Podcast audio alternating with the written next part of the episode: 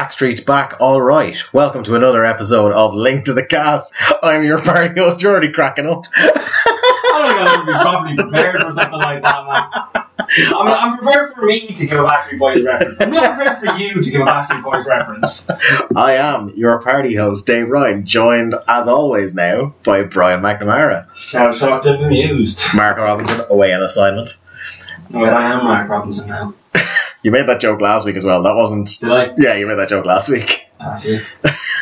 we're going to have to mention at some point. We're going to have to do like a brief news feature on your issues with memory. But um, uh, first thing I want to say, get everything out of the way. Um, thanks to everybody listening to this who went uh, to the trouble of subscribing on iTunes. We are on iTunes now, Brian. Love you so much. Um, I would like to encourage people to continue to do so. Like, like, comment, and subscribe on whatever format you prefer. Your you, preferred podcast host. If you can go to iTunes, give us a five star review. That would be fantastic. Helps with our uh, searchability on iTunes. That's I know. awesome. I know. I really don't know a lot about SEO on iTunes. I just have heard loads of podcasts say that if you give us five stars, it helps. So I'm going to trust them.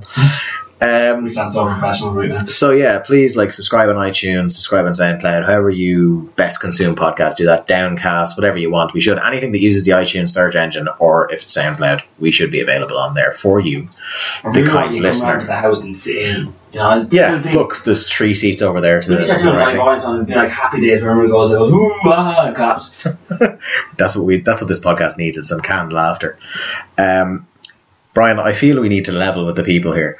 Well, At this just. point. I've, been thinking about this. We have a we have a confession, listeners. like for me when I think about nightmares that have, don't be a real nightmare. What We already gone and recorded this entire podcast. I find that no podcast, no podcast is a real podcast until there's a mysterious lost episode of a podcast, and uh, this just a me for a peek, cool a peek behind the curtain, ladies and gentlemen. That is exactly what happened to us. We're recording this on Saturday night. We had this podcast nicely in a neat little package on Thursday night. Uh, we were very proud of ourselves, and then kind of Brian, before we do our book club feature, Brian tends to go out and have a little bit of smoke and a relax. Uh, he was going out there, and I decided, um, yeah, no, I'm gonna, I'll read back on what we've done so far, see like kind of is it does it sound good as good as it did when we did the sound check. And it didn't. Um, Didn't for some reason, my laptop decided to go mental, and kind of every the key parts of every sentence seemed to be missing from the recording. Completely useless and we kind of we made the decision there that it would be completely unfair and completely not inaudible but just uh, the most irritating listen of your entire life if you tried to soldier through. Uh, it's just a shame because there's a couple of news stories coming up later on that like your first reaction to them because you hadn't heard them before was genuinely brilliant. But look we'll soldier on ladies and gentlemen. Um, and pretty much uh, we're look we're not going to pretend we haven't heard all this stuff before but look we'll just we'll uh, we'll do the best we can. Um, so playing this week then Brian what have you been playing this week this will be a good part because I've already forgotten what you said on Thursday about what you played last week Yeah, what you said. Um, yeah, so finished up with Mad Max, the game I tried so hard to love and hated me back so much. yeah Um, and uh, stayed on PSN, picked a few cheap little deals. Uh, picked up Infamous Second Son, haven't played it yet. Picked up Need for Speed Ri- Rivals, quite enjoyed it, played for a bit. Very pretty. Uh, nice little bit of RPG elements. I love the option to play as cops or robbers and then be able to swap between both at will. Um, but it is unlike Need for Speed Undercover, which is the last Need for Speed game I played on the last platform, which I really enjoyed. It had much more forgiving driving physics back then. Now it's a lot more punishing. It's a lot more realistic. I think I'm not very good at driving games, but I think I might, with a bit of practice, I might improve a bit getting of it. I'm, I'm interested to give it a go and see where it goes. The other game I've been playing now was 14 quid on PSN. I picked up Battlefield 4.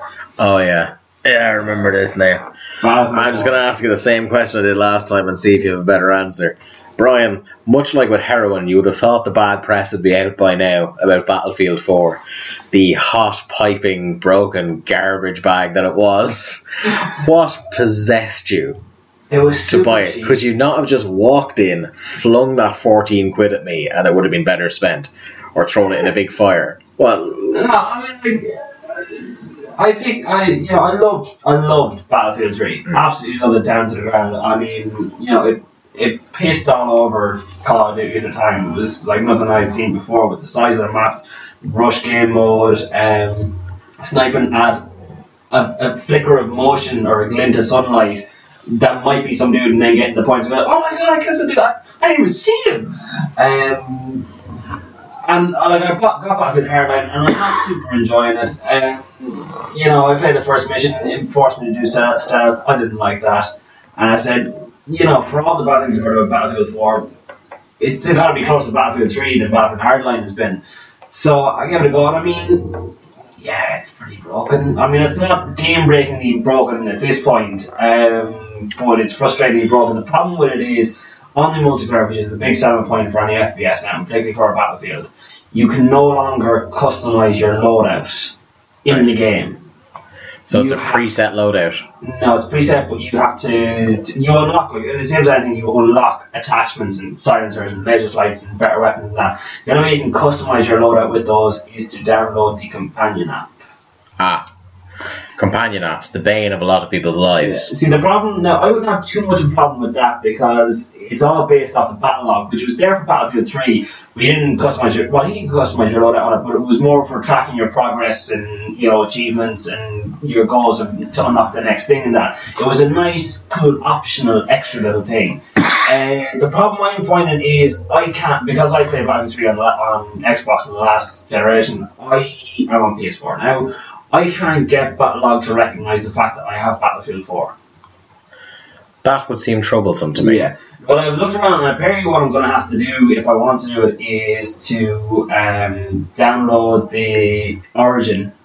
Uh, yeah, The Origin, the which I think oh, Uh, gamers not every gamers everywhere love Origin. Oh, yeah. they love it. uh, which I'm not going to do. Um, so now you can do it on the hop in game. In once you're in uh, a match on, you can do it on the hop, which is really awkward and waste precious time in game where your team is losing or doing shit because you're busy filling, saying, "Will I put a flashlight in that gun or not?" and it's kind of like it's better time better spent off again, but. Yeah, I, I flew around for a bit, kind of, you know, get my money's worth out of it, but, you know, it was 14 quid. I'm not going to whinge too much. Uh, that's me, that's what I've been playing this week. Well, this week, Brian, if you're handing over to me, I'm handing over to you there, and you know exactly Burning what's my coming lines. now, bracing myself. tis the season for the beautiful game, my friend. Listeners, you're so lucky that you only have to hear this once. Look, uh, before we get into this, I suppose, uh, full disclosure, much like last time, Brian, not a fan of football games. Mark, not a fan of football games. Myself, big fan of football games.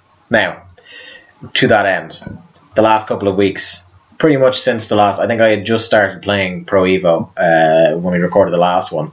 But Pro Evo and FIFA are both on the market now. FIFA 16, Pro Evo 16. And Still the 2015, right? it is 2015, yes. Just want to square it out with make sure square. on. Yeah, we're all yeah. For the people like me who don't like football games.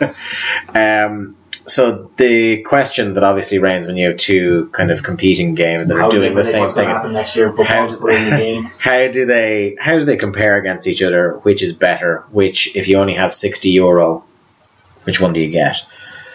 Um, kind of to add the context to it, like I added last time. Back in the day, We need to stop saying like last time. They weren't here for last time. I know. Back in the day, Pro Evo was the way to go. Um, Pro Evo around the time of before, when it went from ISS Pro to Pro Evo um, one and two, uh, it started out doing gameplay wise. It started out doing FIFA. It had none of the licenses, as I told you last time. I keep saying that. But it was, it, was, it was associated with the International Space Station. Indeed, it was. Yes, um, the technology at play. So You know, Konami. They they, they spare no expense. you you made a comparison there between the type. There was a difference in the type of each game. In how they- yeah how they play, kind of. Yeah, how they the, feel. the game experience. Yeah, basically, Pro Evo traditionally is more arcadey, it's more fun, less kind of um, deadly, gravelly serious. Whereas FIFA would be considered the football simulation of the two. The most kind of realistic, authentic replication of the game of football versus isn't it fun having a kick of the ball down the park with your mates playing head flicks and volleys. Right? So, Pro Evo in the early to late PS2 was kicking some ass gameplay wise. Um, it never outsold FIFA. FIFA has the EA juggernaut behind it. It's obviously, it has all the licenses and everything. It has the big ad campaigns going for it it's always going to outsell. But in terms of like you know some a lot of hardcore gamers, people who kind of you know were more discerning, they would tend to lean towards Pro Evo because it was a more fun experience, even without the licenses.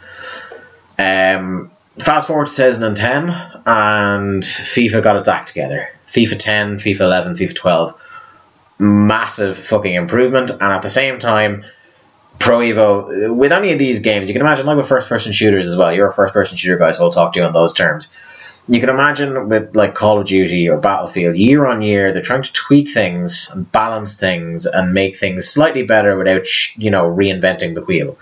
And sometimes you can go too far and fucking wreck everything, right? Mm-hmm. And that's what Pro Evo did. Flops. Pro Evo, Pro Evo went too far and started going downhill just unfortunately around the time that FIFA got its act together. So I was a Pro Evo player all the way up until FIFA 10. I switched to FIFA 10. I have been FIFA all the way through. Um, I was planning on just getting FIFA 16, and then I start reading things, early impressions from the likes of Steve Burns of VideoGamer.com, who's turned around and said, "Look, Pro Evo's back." No word of a lie. And like I've heard this before as a Pro Evo fan, every year there's somebody who wants to be the one that's right by saying from very early on, Pro Evo's back, check it out this fall, and it's never back. It's it's always been kind of like it's just missing something. Um, so I had FIFA 16 pre-ordered ages ago on the store for my PS4, and then I was kind of like the night, uh, two nights before Pro Evo came out, I was like, do you know what? I'm jonesing for a football game, and FIFA's out week and a half from now. Uh, you know, I kind of like not that I'm sick of Metal Gear Solid Five. Metal Gear Solid Five, you've seen it. Like it gets heavy sometimes when you're like being snaky, like. So I was like, I want a kind of a bit of levity, something to lighten things up, you know. So get a bit of football in. So right, I'll get Pro Evo. I have the money to spare. I'll get Pro Evo. Got Pro Evo on a whim, and I can tell you now, Pro Evo's back. Um, the way I said it to you is uh, like I, I got FIFA as well. I didn't cancel my pre-order on that. Got that played played Pro Evo for the week solid before FIFA came out. It's a whole lot of fun. Uh, it's so in depth. The gameplay is fantastic, and I'll get back to that in a second when I explain exactly why it's the best. FIFA came out. It's boring. It's slow. It's plodding.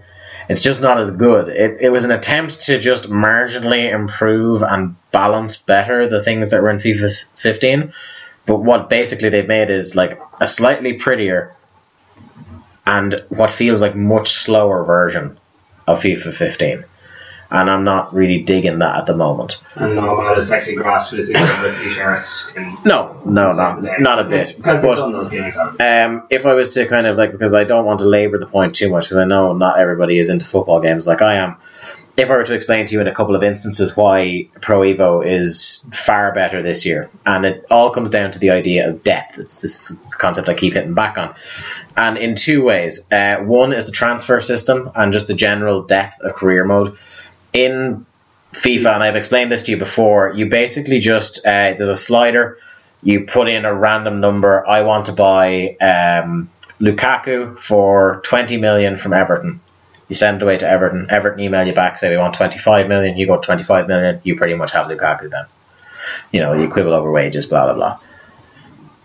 It's very easy to do transfers quick that way.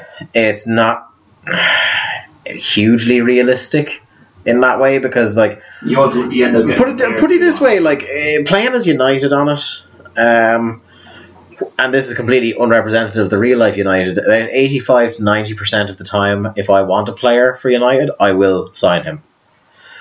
If you go to Pro Evo, before you even get into transfer negotiations, players will just tell you to fuck off sometimes. So again, I'll use the same example because I did do it on Pro Evo. I tried to buy Lukaku.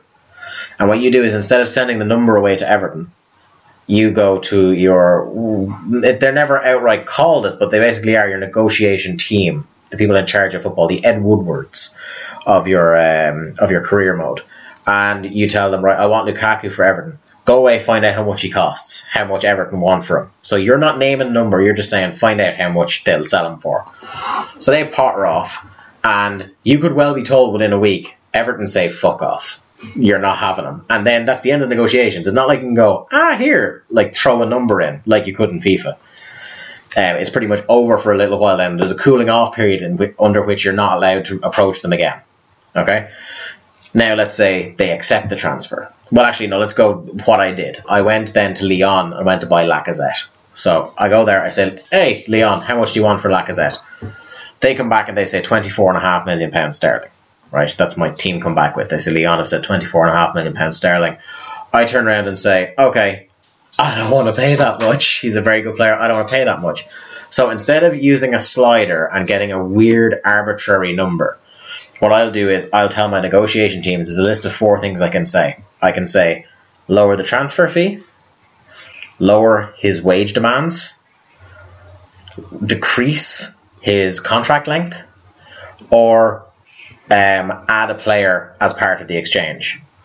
So I went and said like lower transfer fee. So that basically sends them back and they try to figure out with Lyon what is the lowest fee that they will accept for Lacazette. Then they come back with that fee and you get Lacazette if you accept those terms. Right? So the reason that's uh, one of the many reasons that that's really realistic is because you can't really do snap decision transfers. You really have to plan these things out far in advance. You have to decide, I want the player, so I'm going to commit the time to actually, in early June to mid June, or like eh, early July, say, when I still have plenty of time left in the transfer window to go back and forth with Lyon, I'm going to do it. You're probably trying to woo the player Yeah, whereas like in FIFA, you can go the last couple of days of August and you can start this shit, and you're probably going to get the player anyway. Um, so there's no feel of urgency like there should be with a transfer market.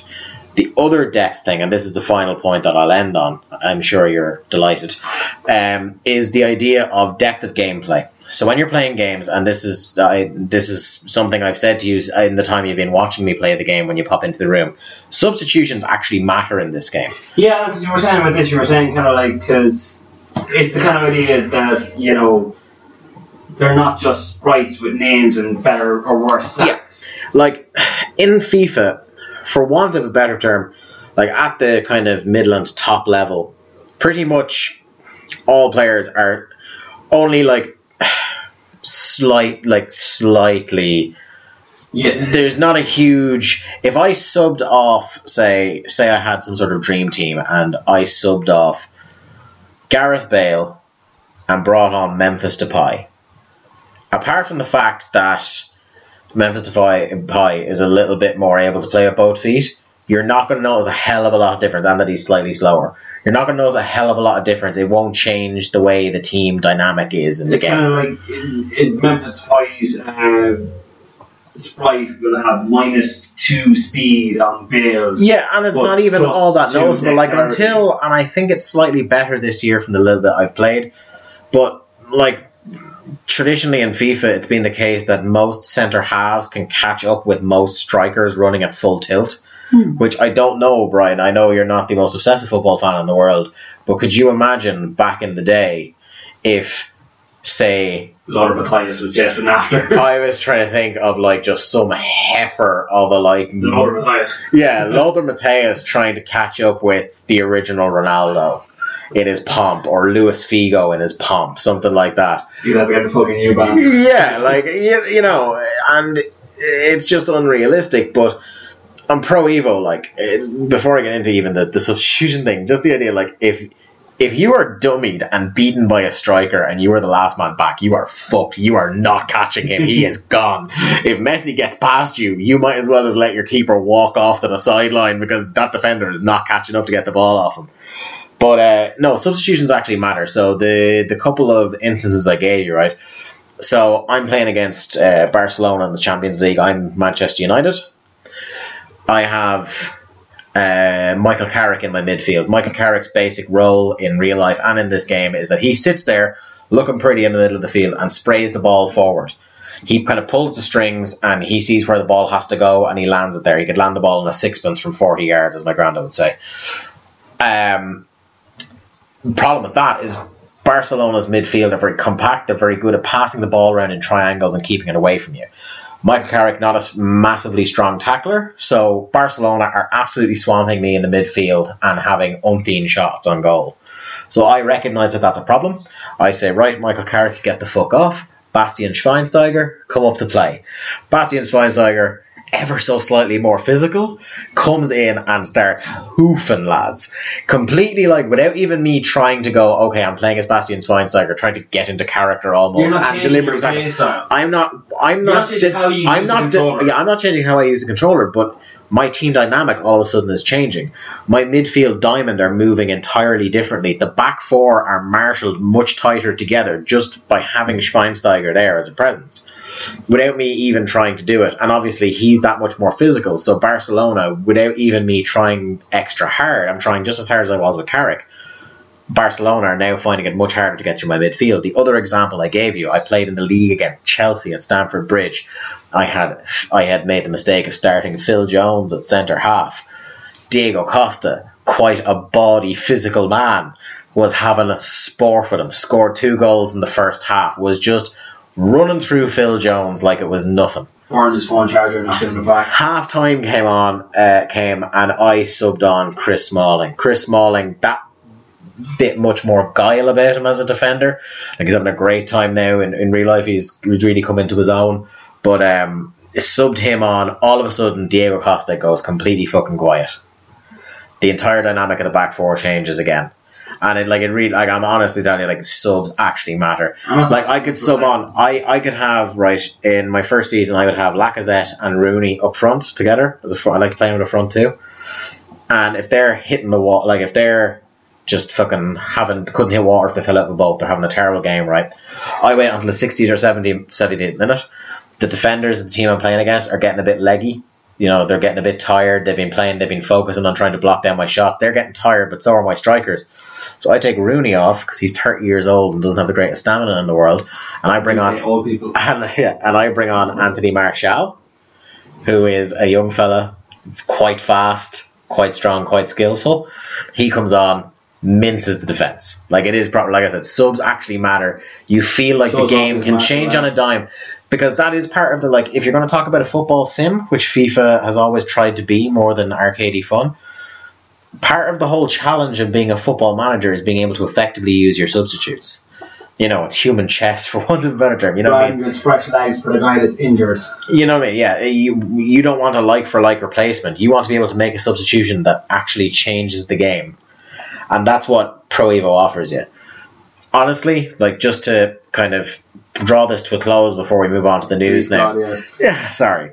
I, I know I do go on about it, but I am very passionate about the football games. You know what I mean? Um, but honestly, my recommendation, if anyone's going to trust my recommendation, if you only have sixty quid and have to buy one, it's Pro Evo. It's Pro Evo all the way. Even like I like I don't play them. I walked in, I watched you playing them. Like I walk in, you're playing FIFA, and I'm like, you know what? I'll come back later. I walked in, you, you were playing Pro Evo. I was like, all right, yeah, Yeah, having a look, looking at it, like it looks like. Well, looking at FIFA on screen, like it looks cold and Yeah. dry. It looks Yeah. like reading the sports pages. It looks like listening to Michael Owen talk about football. Jesus, You know, they don't want look like footballers. They heaven forfend. uh, I stick my head in Pride was on. It looks fun. It's brightly coloured. You know, look at me. It pops. Listen to me, Yeah. Magpie channel. Like, you know, Yeah. it's brightly coloured. It looks exciting. It looks like it's sitting and playing and you get sucked into it. That's just my take. yeah, no, it is. And honestly, like for people who are like me, they're full kit wankers. They need to have all the licenses and stuff like that. One, there's a lot of licenses in it: Spanish league, Dutch league, uh, Manchester United are the only Premier League team licensed. There's a lot of licenses in it, but at the same time, I would recommend if you get Pro Evo and you have a PS4, I think PS3 as well. No, you can go to there's this website called PES World. Just Google it, PES World. They have an option file nice and prepared for you. So because PS4 now has USB stick support, you can download your option file for your kits. They already have the Premier League kits and the Football League Championship kits. Download the kits, the crests, and even the avatars for the managers. Download all them onto your USB key go into your edit mode. It's got one of the incredible things about Pro Evo is that it all has a really robust editing mode that you can customize everything. You can customize the name of your league. So if you want to call the FA Premier League the Brian is Cool Turbo Deadly League, you can fucking do it. actually there mightn't be enough characters, but you can come very close, right? Closer than you can in FIFA. Well, that's I'm what matters. but uh, yeah, you can just go upload the kits. They'll paste over. Uh, they're very well done. They're proper. You've seen I've the seen quality It's of the pretty kits, and didn't you could if you didn't realize that they weren't licensed, you wouldn't know. No, I didn't realize you had pointed out. Yeah. So like they're that good. Uh, honestly, yeah, like I said, if you only have sixty quid and are going to buy a football game this year, please make a Pro Evo. You will not regret it. Uh, so without further ado, then Brian, we've talked about what we've played this week, and our traditional next step is to move on to the news. news. News on the mark.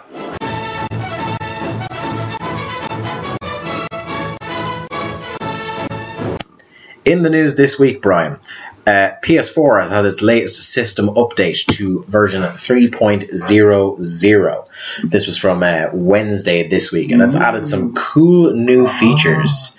Uh, have you been dicking around with many of these features? No. Not really. No. Okay, so I, um, no, I, I read through the, the thing. Uh, there's some interesting stuff. Um, there's a new icon up the top, new tile. I think you said there's a technical term. New tile at the top for communities. Events. Well, the communities are in there as Oh, well. sorry.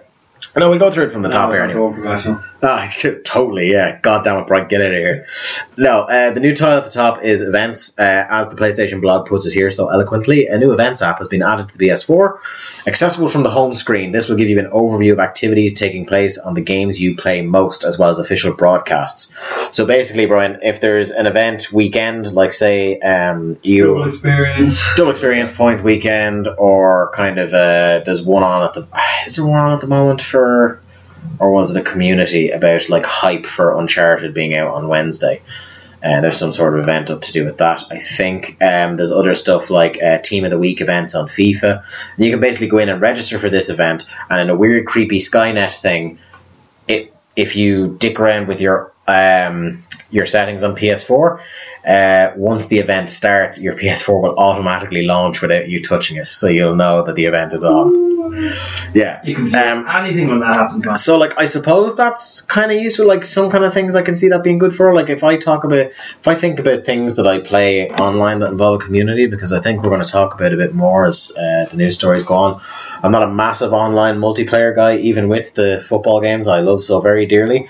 Um, the one thing I could think of that would be cool is uh, like registering for an event to do with uh, free mode events on GTA like sometimes very special events come up like around 4th of july they had one where like a bunch of cool weapons came out to celebrate 4th of july like a fireworks launcher and stuff like that so it'd be cool to keep track of those events um, you know so you don't miss any cool limited edition stuff in gta um, which is the only one i can think of right now anyway that that, that would appeal to me in terms of events but you know, it's uh, do you know what I mean? Like, it's not something I can see myself using all that much. But I'm really happy because there does seem to be people who Yeah, I think it's one of those as well, uh, kind of an if you build it, they will come kind of Yeah. thing, whereby it's one of those things where people are going to use it, but they didn't know they needed it. Yeah, like it's there now. Games are going to capitalize on this. They're going to be more kind of more online focused and not like the games that are online. I mean, like you know, the games that are heavily online now.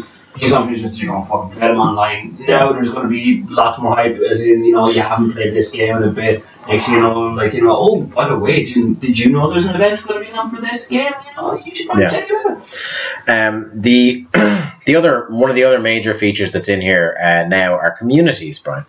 So you'll you'll find this uh, under your your friends tab on your or your friends tile on your uh, PS4. I'm not familiar with that one. And uh, communities basically Oh, are, are they form around like shared interests, games.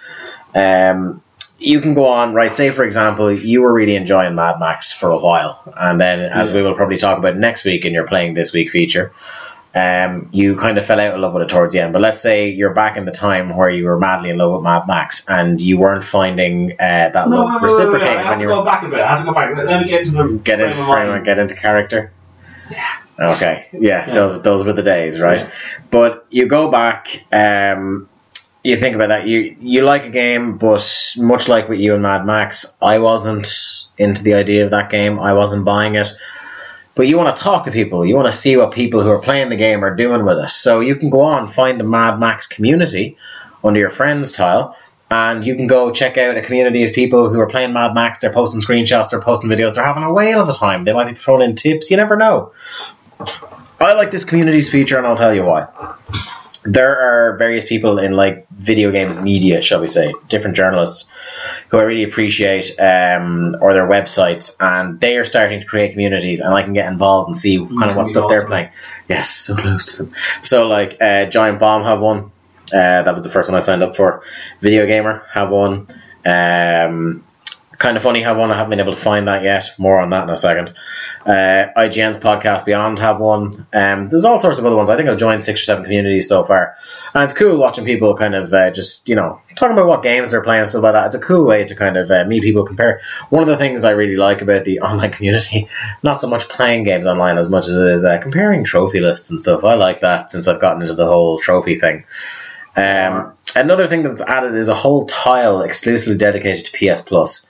So PS Plus, whenever you have to launch into the store, you have to drop down a few tabs, find the PS Plus, then go to your instant game collection. You might notice, in addition to the events tile now, the the tile on the furthest to the left now at the top is just the plus symbol. Hmm. So you go in there, and your PS Plus game for the month, all three of them are sitting right there. All three or six of them, however many there are, right?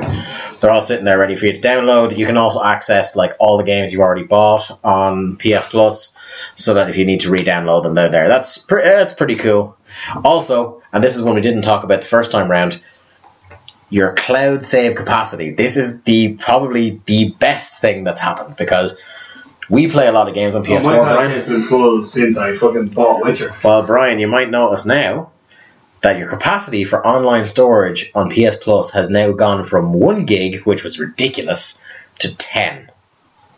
So, no longer do you have to worry about any of that kind of shit. So, Well, not push me. not only do you, not only do you not have to worry about like memory capacity on the actual console, uh, thanks to a video we'll be releasing in the next few days, hopefully, about yeah, about you switching about well me switching out your hard drive for you. Now you have a big two terabyte hard drive, and now you have ten gigs of online space, which I can tell you, like one, yeah, The Witcher, massive, like ne- about a gig would it be, nearly by itself. Uh, weirdly, uh, WWE 2K15 is like a gig for me because I have so many created wrestlers on it. Um, FIFA is nearly a gig as well. So like, just because it has a weird bug with auto saving. Anyway, not getting into that. But yeah, it's grand to have 10 gig now. It's a lot to play around with. And like on the off chance that my PS4 uh, burst into flames tomorrow, it's nice to know that those saves are there. I'm not to have to start The Witcher from scratch. Because could you imagine? I just, that, finish that I just yeah, but I'm so close that if my PS like if I didn't have that, I look, I'm I'm a lot closer than a lot of people. Do you know what I mean? I'm you know, I, know, we'll say the home stretch. folks, write in and let us know. Okay. The Witcher. Uh, sharing video clips to Twitter. Um, as I said to you before, uh, you shared a video and with some trouble because you had to I figure out how to do the whole thing. Two whole videos in my entire time on uh, PlayStation 4, and it's it takes a lot of work. Uh, you shared one that would be perfect for this feature. So if you want something that's just short and snappy, you want people to see it, you want a couple of faves, whatever. Like the one, the video you have that's on your Facebook page of um, you punching a guy so hard that he fell into a perfect seated position in a chair. Uh, which was quite entertaining in Mad Max, uh, would be perfect for like a six or seven second uh, Twitter video. Yeah. To me, it's perfectly suited to that kind of uh, site. So it's nice to have that. Not something I'd personally use, I don't think, uh, unless the right, the really right occasion uh, arose. Yeah, but it's again, it's another one. It's another one of those. Like I'm really glad it's there for people. YouTube live streaming. Whoa, I'm happy about this because I've had enough of a fucking headache with dealing with uh, streaming on Twitch for my PS4. You're nervous. Uh, so I'm gonna give I'm gonna give a go at YouTube live streaming at some point in the next week or two and see, see what happens. Uh, you might notice, Brian, if you go to my profile when I'm playing the Metal Gear Solids or the Pro Evos at the moment, there's a new ta- there's a new button right underneath my lovely handsome profile picture there, and it says "Request to View" uh, or something to that. Something to that. There was request to watch. Oh, request to watch. Yeah, I think it's I think it's actually that creepy was, yeah, there was. it it's was that creepy. So basically, um, if I'm playing a game and you don't know whether you want to buy it yet, and you want to see someone you know, watch. yeah, you just want to watch if you're that kind of guy. if you just want to have a look, see is this game something I'm interested in? I can watch somebody I know play it. They're probably a pretty good judge. Actually, let me watch. Yeah, basically, you can. Yeah, I know. You can hit the button and watch a live broadcast of them playing the game. Obviously, they have to verify that you're allowed to watch. but uh, no, again, another pretty cool feature. Can't see myself using it, but again, it's one of those things that I'm sure there are people who are going to be You're thankful in the long run. For fuck's sake, dude! Seriously, just beat that dead horse into the fucking grounds, like. Ru- fuck's sake. Live from PlayStation. So um, that's kind of. There's already a live from PlayStation feature that shows like the most popular streams on there. So apparently they've tidied that up a bit. You can upload PNG screenshots, not just JPEGs now. Again, not something I give a shite about. But there's probably one like image resolution nerd who's like just been constantly fist pumping since Wednesday at the thought of it. Right now, he's sitting home going, well, you Oh just lost a God. fan. yes, well, sir, you are worse than Hitler. um, and then there's uh, favorite groups, so you can like collect like if there's a Like chat group, Boys. like say for example, um, yourself, myself, and Ben. If we start playing GTA Online in our gang. I might want to send a message saying, "Hey, I'm going on 20 minutes to play GTA." I can have under my favorite groups. I can have you and Ben saved there, um, and just chat to you both rather than open a fresh chat and add two people to it. Blah blah blah blah blah.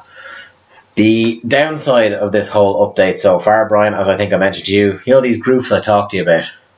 So you can go to your podcast beyond groups and stuff like that. Do you know what would be really great if you're trying to find groups? Something to help you find groups? Yes. Specific groups? At the moment, Brian, there is literally no way to search for groups you want to be a part of. You can only go into the most popular groups and scroll through like that. And there are some horrible, horrible groups in there. Some hideously sexist names. Uh, some about, oh, smoking and playing games, yeah. that kind of stuff. I, yeah. saw, I saw a really good kind of, I can't remember where I saw it, um, a reference to the fact that, you know, there are those guys like, oh man, smoke so much weed, play so many video games. You know, so you. Smoke weed every day. so you imbibe a substance that's notorious for lowering your decision making capabilities and reaction times, and then put yourself in a situation where you're engaging in activity that hinges on your reaction times. You're gonna go play some Twitch shooters and stuff like that, yeah. Um, but yeah, that's that's kind of the main. Like, I've only been dicking around with the features. I've been quite busy this week, so uh, I haven't really. Isn't it eight times a ticket, man? Oy. Uh, I haven't been like. I haven't really seen kind of like checked out the favorite groups or anything like that, so I don't know if there's more bugs with it. But that's the one that really sticks out like a sore thumb to me so far. Is that like just being able to search for groups seems like something that's so basic. You know, it wasn't that long ago that the PSN store was completely fucking unnavigable. And it's still not great. Yeah, here, man. I mean, you you do not get to criticize. You did not have a PS3 and have to suffer through the fucking state of the PS3 store. no, man, I um, an Xbox 360. Yeah, I know. When Games with Gold came up, there was no way to access Games with Brian, Gold unless the Brian, ad came up. let me just put it into perspective. That store was considered far better. wow. Yeah, right. Moving on. Uh, this story comes in from Destructoid. So we talked in a previous episode, I believe, about Deus Ex and their incredibly uh, pernicious pre augment your pre-order promotion. Did we talk about that? I. Uh, I think uh, maybe it was myself and Mark did, uh, where you could, depending on how much money you were willing to give them for, uh, give Square Enix for uh, Deus Ex, you would get to different tiers to unlock more in your pre-order. So if you This got to a certain right now. if you got to tier one, I'm just looking at the, the kind of the graphic here first. So if you got to tier one, it looks like you get um, alternative costumes for Adam Jensen. If you go to tier two, you seem to get a soundtrack and digital concept art. If you go to tier three, you get an extra mission. If you go to tier four, Adam Jensen has a bigger dick. uh, if you go to tier four, I don't know what the fuck that's there for. I don't know what that is. And tier five, you get the game four days early. So all this kind of yeah, like man, just trying also to. Deus Ex. Like, I mean, a franchise. I mean, Well, look, I- no, I- it I- is a beloved franchise. It is a beloved franchise, but like I, I picked up the last game. Was it, Human Revolution? Yeah. I picked it up for four quid second hand, Yeah. and it wasn't that old. Yeah, And I played the first half of it, and like a kind of glimpse an interesting game in yeah. there. So So apparently very good. I I've never played a Deus Ex game. Oh, I was on uh, the table here. I I played a little bit of the what was it? Deus, was it Deus Ex Two? The one PC, the one like crazy awful old school graphics. Yeah, Um, it's a very old game, isn't it? it's real old, like yeah, I remember vaguely playing a little bit on PC a long time ago. Yeah. I remember I was still at the I was still at the age, although I'd still giggle at it now, where I think I was in I think I was still in primary school, and uh, someone mentioned Deus Ex, and then someone thought they said Day of Sex, and everyone started laughing for ages. Yeah. Yeah, it was the greatest thing that ever happened. Um, but yeah, basically, so this is coming from Destructoid. Um, recently, Deus Ex: Mankind Divided was dated, and Square Enix proceeded to launch a pretty bad pre-order campaign for it. It was called Augment Your Pre-Order, and basically it unlocked tons of gated content if enough people pre-ordered it. Oh yeah, that was the thing. It wasn't even if you went to the tier; it's that loads of people had to do it. So if enough people pre-ordered it, it would go to the next tier. So if you threw in all the money in the world, it still wasn't going to get you to the four-day early release. They needed X amount of people to pre-order it to augment it that much. Yeah, it's cool, isn't it? no, it's, Um, not, it's not. It's stupid. One of the rewards was the four-day early release of the game. As it turns out, fans hated the idea and let the publisher know. So now Square Enix have turned tail and said, "Right, okay, it's over." Um, so uh, all that content, all all that content that they talked about being gated away, depending on how many people pre-ordered it, is uh, all available on the day one. So just pre-order it. We're not going to be cutting off stuff based on how many people pre-order or not, which is better. So, moving on, unless you have something more to say about how awful that was. No, it's just as simple as like you know, eventually developers hopefully always realize in time that you know, gamers will take a lot of shit and they'll you know shout blindly for a lot of things, but you can only push so far. Yeah. Um, hopefully, this is the start of kind of the consumer starting to fight back because pre-order culture and season pass culture and stuff like that has like gone a bit too fucking far. Um, well, some would say the entire concept of it has gone too far from day one. But anyway, there's a, a young man, Brian, I'm quite a fan of by the name of Hideo Kojima. Oh, never heard. of them. designed a a little game called Metal Gear Solid. Um, recently, acrimoniously shown the back door basically by Konami. Fuck Konami. Um, he was spotted. A photograph surfaced there of him hanging out with a man called Mark Cerny. Mark Cerny, for those of you who aren't in the know, is the man who was considered the architect of the PlayStation 4. And mightily pretty it is. It is quite of the two black boxes that make up this It generation. It is box. is the sleeker back box. My God, it doesn't look like a VCR as much. um, so Brian, you can imagine the internet. Free Never won- Hideo, Ko- Hideo Kojima Yeah, free- hanging out with a dude who, while not being, I think your point is before, while not being a Sony employee, Yeah, he's not he's not a Sony employee. He was contracted by Sony to kind of R and D this this PlayStation Four. So he's not So a man with experience, but possibly not as much bias. Yeah. Um, he's seen with Hideo Kojima, so people are obviously, you know, the internet. They jump to conclusions. They're thinking, "Oh, look, looks like Sony are courting the the biggest kind of free agent in games development." Because, like, uh, like I've explained to you before when we talked when we've talked privately about Kojima and what he's going to do next. Basically, you've got the likes of a Microsoft or a Sony or an EA, and they know if they can hook Kojima in, that's a big get because you can pretty much give that guy like just hand him the checkbook, give him a big building to put his staff in. Might take four or five years for whatever game comes out the other side, but it's going to be like it might be batshit crazy, but people, are going to pay. the shit out of it. Yeah, it's going to like people are going to go crazy for it. So like it's a pretty big get, and like my assumption is at some point anyway that it's going to come out that Microsoft are going to have to make a play for him because at this point they're going to have to start making hail mary passes to try and fucking outstrip PlayStation um, if they're indeed trying to win.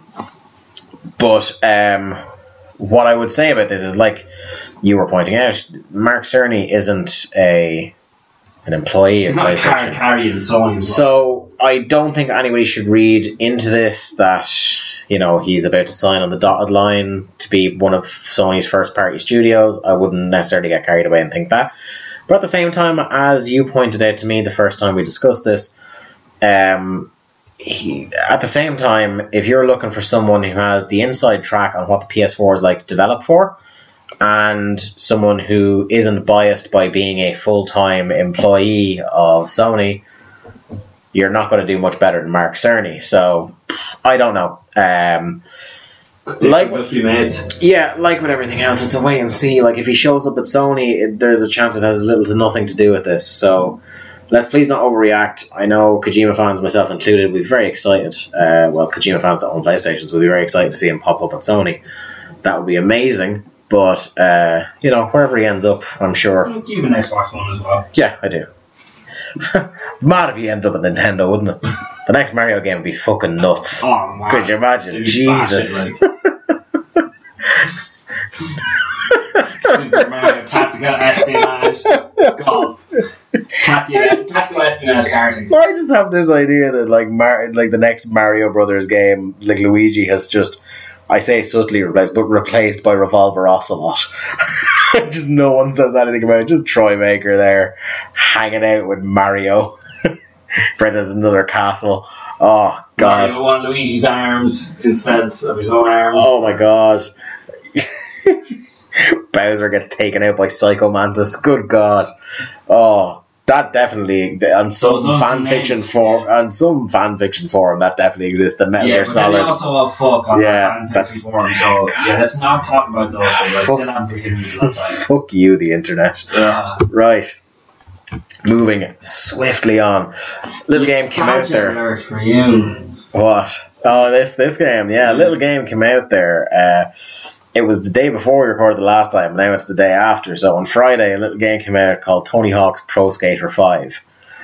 Um, There was four other ones. which reminds me of one of the great great romantic poems of all time. Brian, shall I regale you with it? Dude. Roses are red, violets are blue. Tony Hawk's Pro Skateboarder 2. Tony Hawk games back in the day. Look at you, look at you wither and die. right. To- Tony Hawk games back in the day, like And you. you dare judge me. Yeah, I do. Yeah, Tony Hawk. back in Yeah, the day. so like I kind of you were surprised at this. You didn't really because we've talked about before that you kind of hopped on the console bandwagon with the Xbox 360. So Tony Hawk had been and gone. It, it had had its heyday by the time you were on board with the consoles. Yeah. You can do with it? It's a skateboard They were game. goddamn great. The first two to three Tony Hawk games were fantastic. A lot of fun. Very technical games. Very very technical. Kind of the kind of game that you don't really. I wouldn't say you don't get a lot anymore, but that certainly aren't the.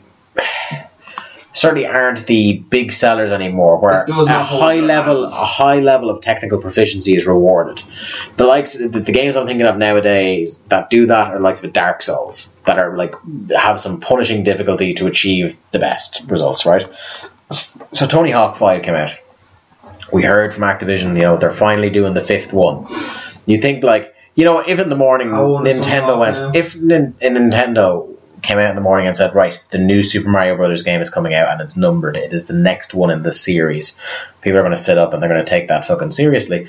And much is because Tony Hawk, even though some of the Tony Hawk, the later games, some would argue starting with the underground games that involved a lot of the Jackass guys, or the later games like Tony Hawk's Ride, kind of has started desecrating that legacy a little bit. Um, still, obviously, people who love a series are going to hold out hope. Like, for instance, me, and I constantly bring this up, being such a massive fan of Silent Hill and loving the first three to four games.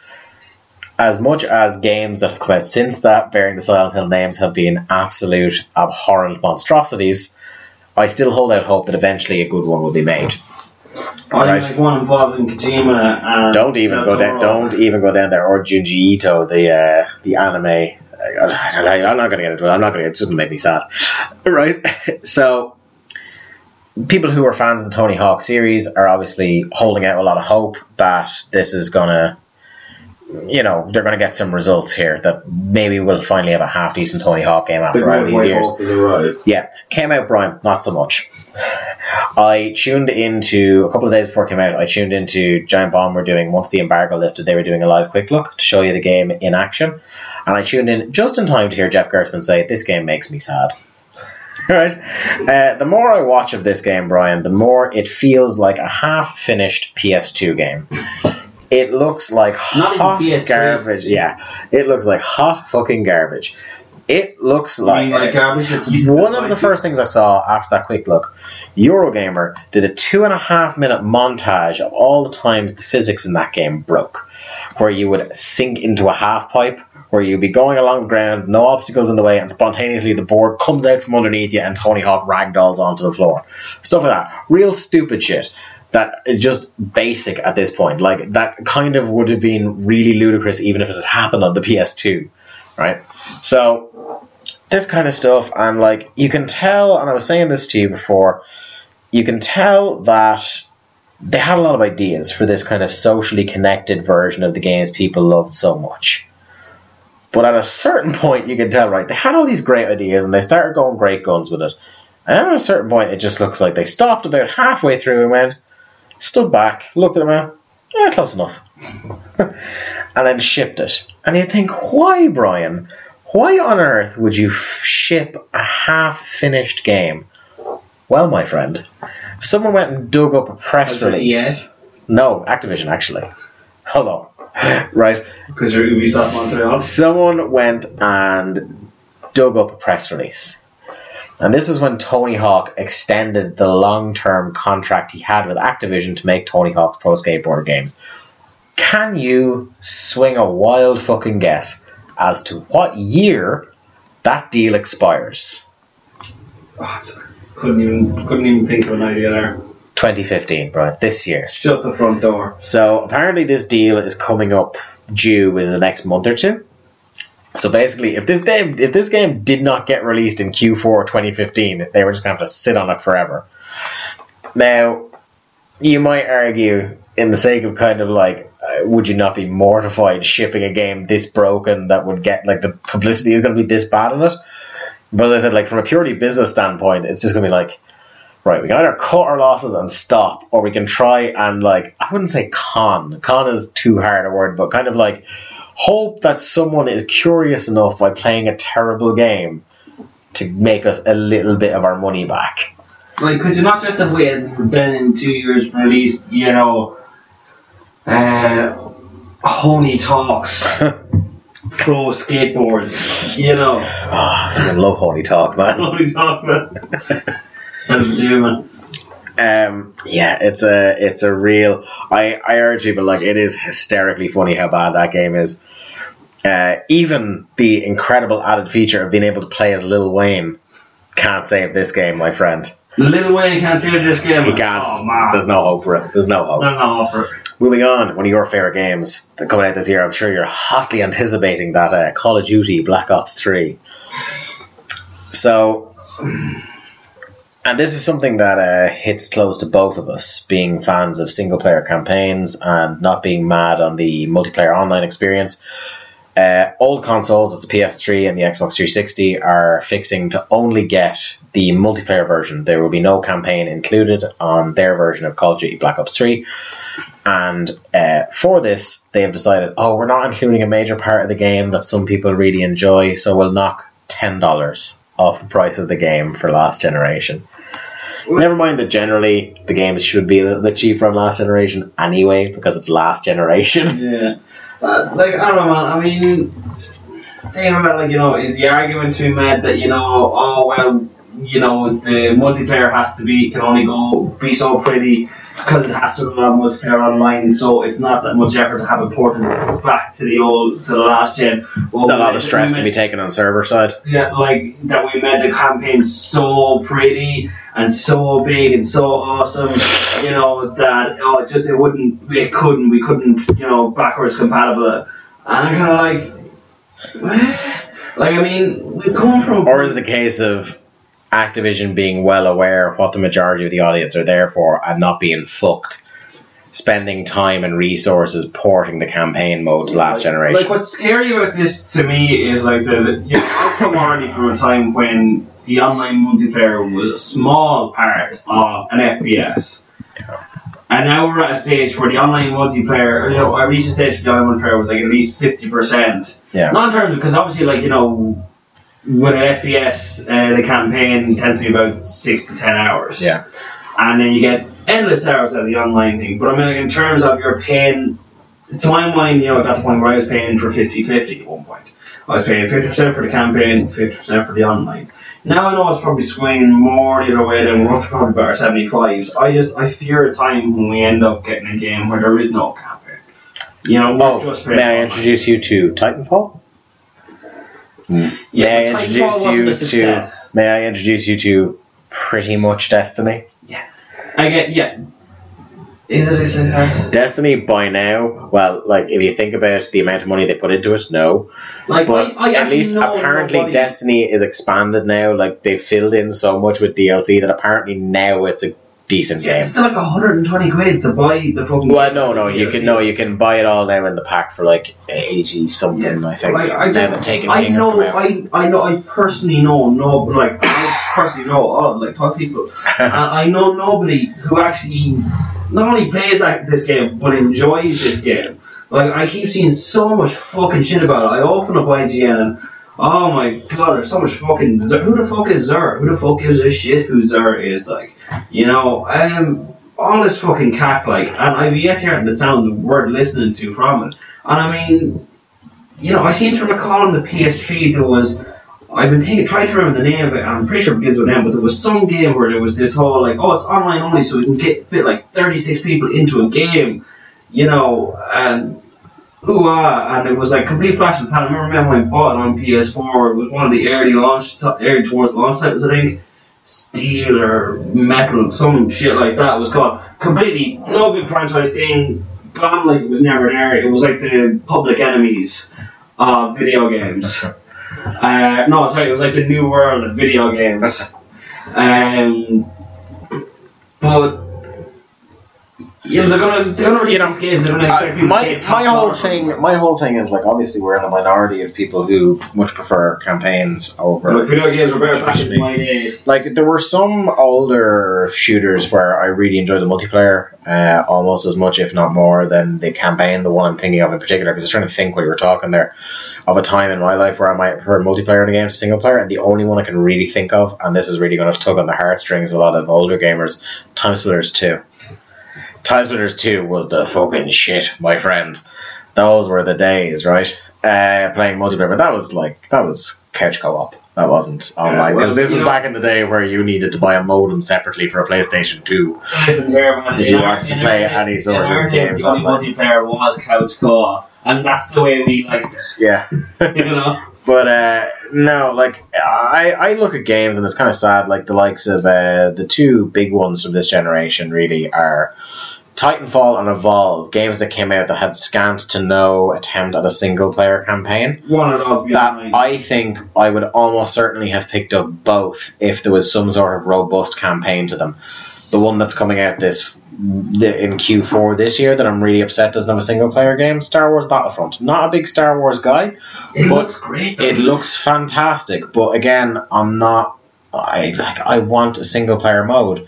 I want to be able to get into that world and not have people fucking bothering me. Yeah, like I mean, I don't want my fun game experience being dependent on other people. Like I mean, don't get me wrong. Like Battlefield Three would be my my high watermark Yeah. for online experience. And I mean, when you have you find a server with good people in it, uh, or you can bring friends on to play with you, but even you're still depending on all the other people. Um, Oh my god, man! It's ama- It's amazing. It's I mean, like and like Battlefield Three was a game where the online was tailored for that kind of experience to incorporate proper people to have it divided into four, your sixteen uh, man team divided into four person squads. But uh, you can make up comms only between them and that. And I mean, we used to have like three. We go online, four person be filled, spot be filled by a randomer who wouldn't know what the fuck is going on because we'd be going, I'd be quoting Zay Paul people across from around machine gun things. Yeah. It'd be great crack. And at the same time, you go to some matches and you've got spaz trying to snipe when it's a fucking rush game and you're the attacking team. It's like, no, you have to run forward, man, to progress this game. Like, you know, Yeah. I don't want to spend top dollar. I don't want to download the game. I don't want to get familiar with the controls. I don't want to even think about liking it. If, you know, I have a hit and miss chance to enjoy my playing session. Based on who you get people. thrown in a lobby with. Because other people are cunts, man. Yeah, people are the worst. Um, yeah, like I always like if I'm going to dabble in multiplayer, it's going to be in a game where I've been able to enjoy the world, get engrossed in it. If I just feel like I'm landed in there and there's no nothing really kind of pulling me in, I'm not going to stay there. Do you know what I mean? Like Titanfall looked the fucking Oh, business. man, I was, I was like, that was for me. I was well agonizing trying to side consoles at that point, yeah, and then you and know, then it came out, and it's like I heard about the like the attempt at any sort of campaign mode in it, and I was like, no, sorry. Same with Evolve. Evolve looked really cool, Yeah, Evolve is like I've been reading about Evolve and apparently like it's a hardcore esport now. I mean, like even if you were willing to go just for the online co-op, that's not enough. You have to be fucking masterful good at it.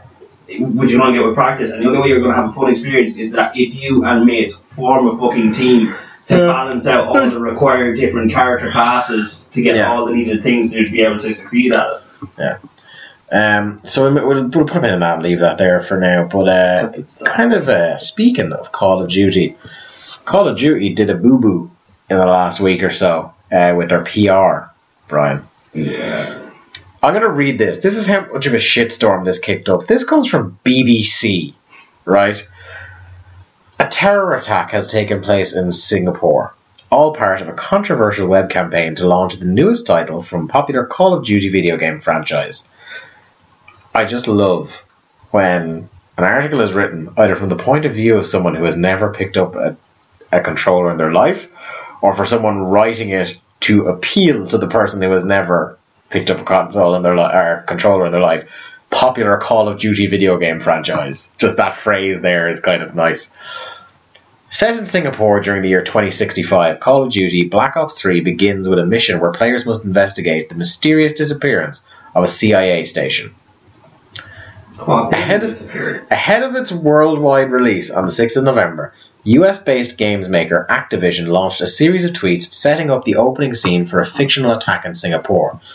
While the tweets aimed to tease fans and also introduce new characters to the game, many social media users were unimpressed at the way things were playing out on Twitter, saying the scenario was in bad taste. Yep. Basically, Call of Duty, for those who missed this, Call of Duty changed the complete appearance of their Twitter page, with the exception of their kind of their Twitter username was still at Call of Duty, to the current events aggregate, which you've informed me is the news station It's in supposed to be the- the in the CNN lore. Duty world in this game, yeah, Yeah. as far as I gather. right?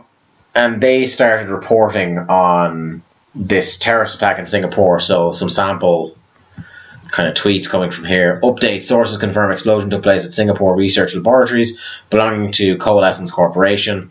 Update: Riot police have dispersed rioting mobs to the southwest of Chinatown using LRAD sonic area control weapons. All sorts of kind of uh, there's quarantine zone stuff like that. Real kind of like playing it dead serious and stuff like that, not tongue in cheek or anything Oh like that. man, you know it was cool, War of Worlds, let's try that. Yeah, my whole thing about this was I know this was a game. When you see at Call of Duty, I know what this is. Even without knowing what the current events aggregate is. You know what this is. But my kind of, for instance, here would be if I retweeted this, kind of as if to point out, but if even if I retweeted it, ironically, to point out the state of this as a desperate attempt at viral marketing, and say my auntie who uses Twitter saw this and didn't know what Call of Duty was, as she probably wouldn't, and had friends in Singapore, she might get a bit panicky and start ri- ringing Singapore in the middle of the night thinking her friends had been blown up. Um, to me, it's incredibly poor taste. Such bad taste. Uh, when viral marketing is done right, it's fantastic. It gets the hype going.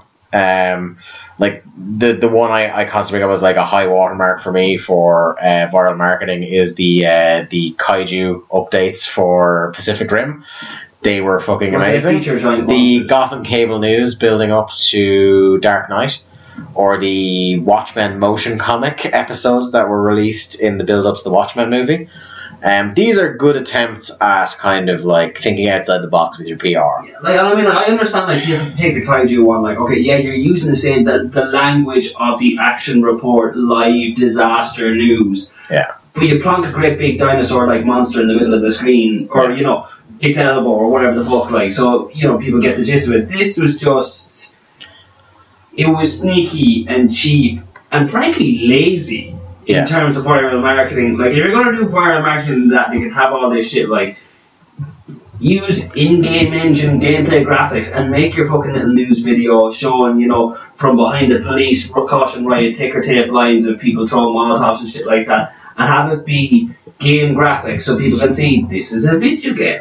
You know, not a fucking bland little series of fucking lazy ass tweets. Say, you know, playing on the current atmosphere of tension and fear in the modern world Yeah. where terror attacks are happening all the fucking time. Like, you know, it's yeah, it's lazy, it's cheap, it's an incredibly bad taste, and shame on Activision, quite frankly, man. Yeah. Do you know what is the best way to advertise your game to make people buy it? Is to invest your money in making a really good video game and then just show it to people and encourage them to buy like it. that, um, when you on like that game No Man's Sky, Yes. where they did that thing. Please, please don't get my uh, my emotions going here with No Man's Sky.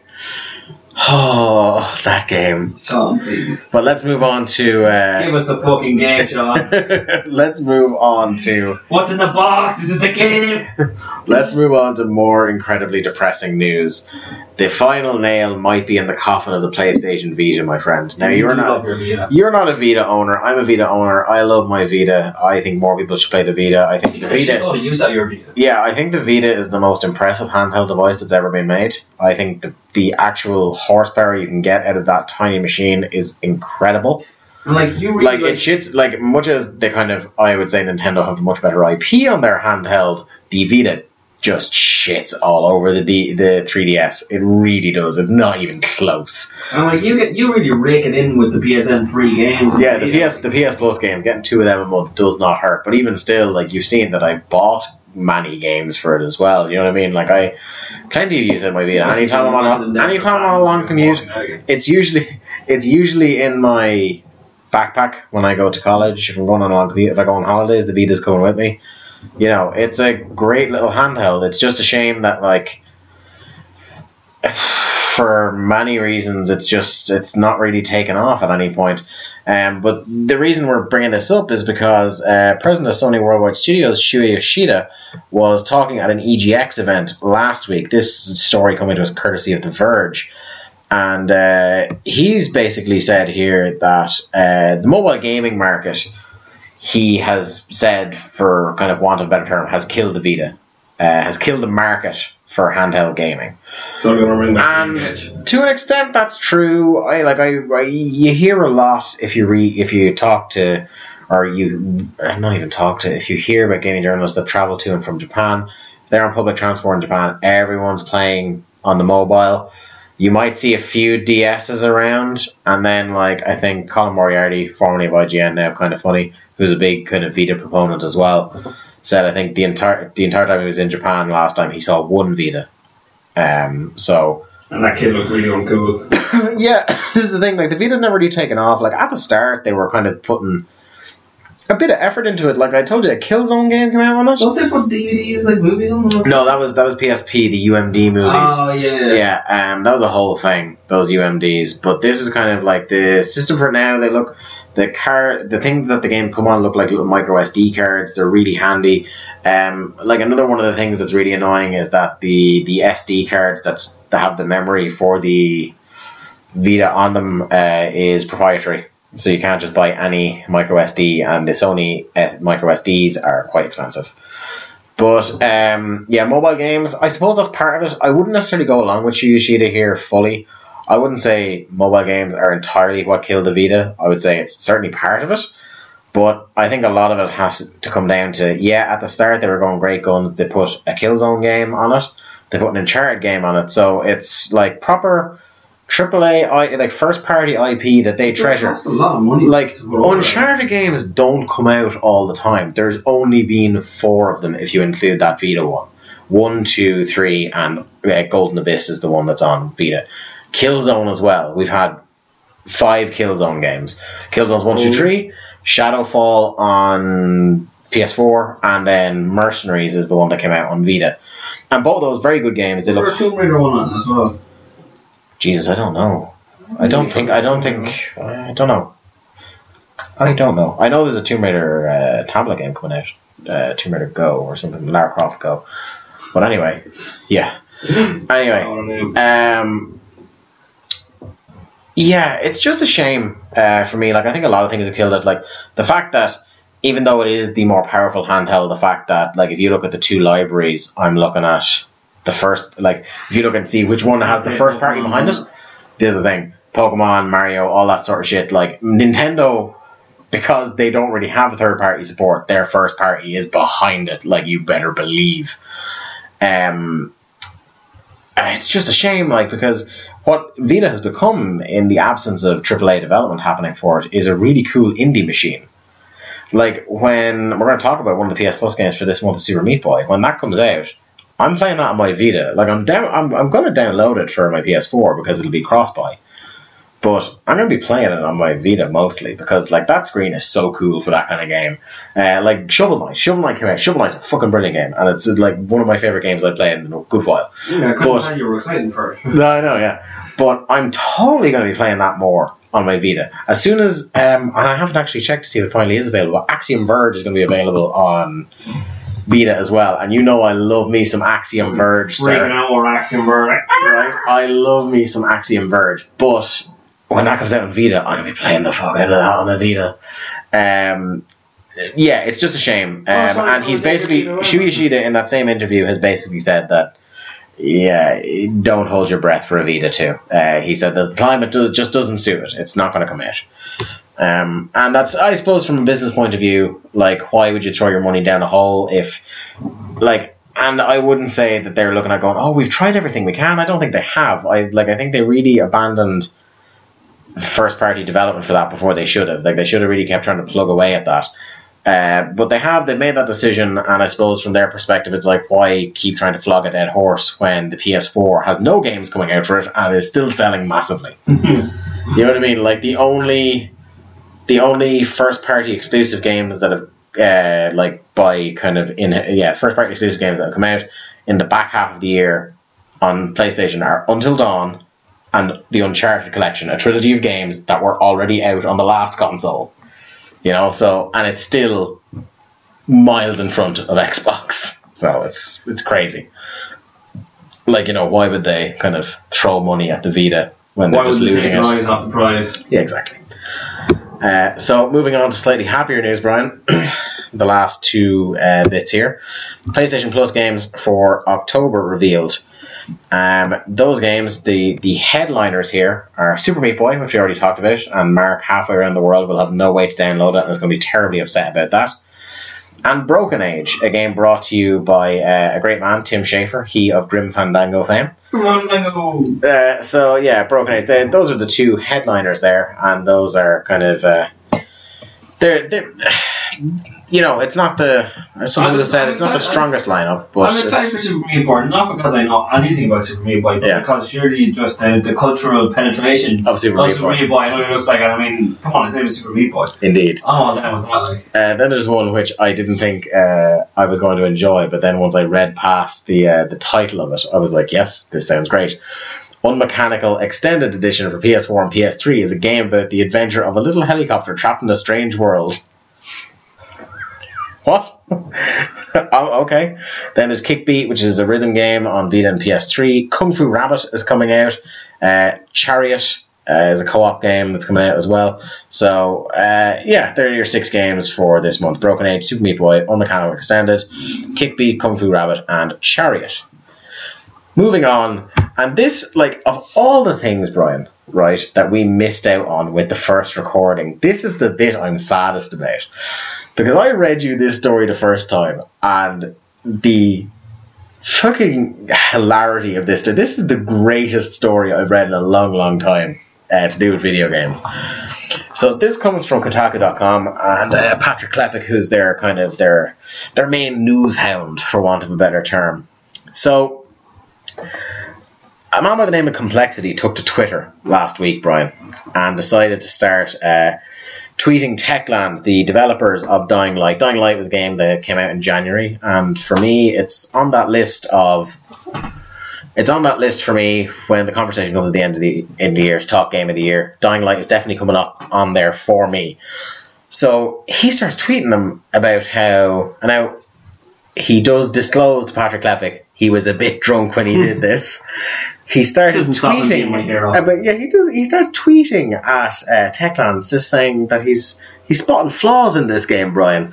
So what he's doing is Oh, he's starting to post screenshots. No, not with the guns, not necessarily with the You know, you'd think if you're going to start pointing running up with pointing flaws in the logic of the game, you're not going to go. Firstly, this is a world infested with zombies.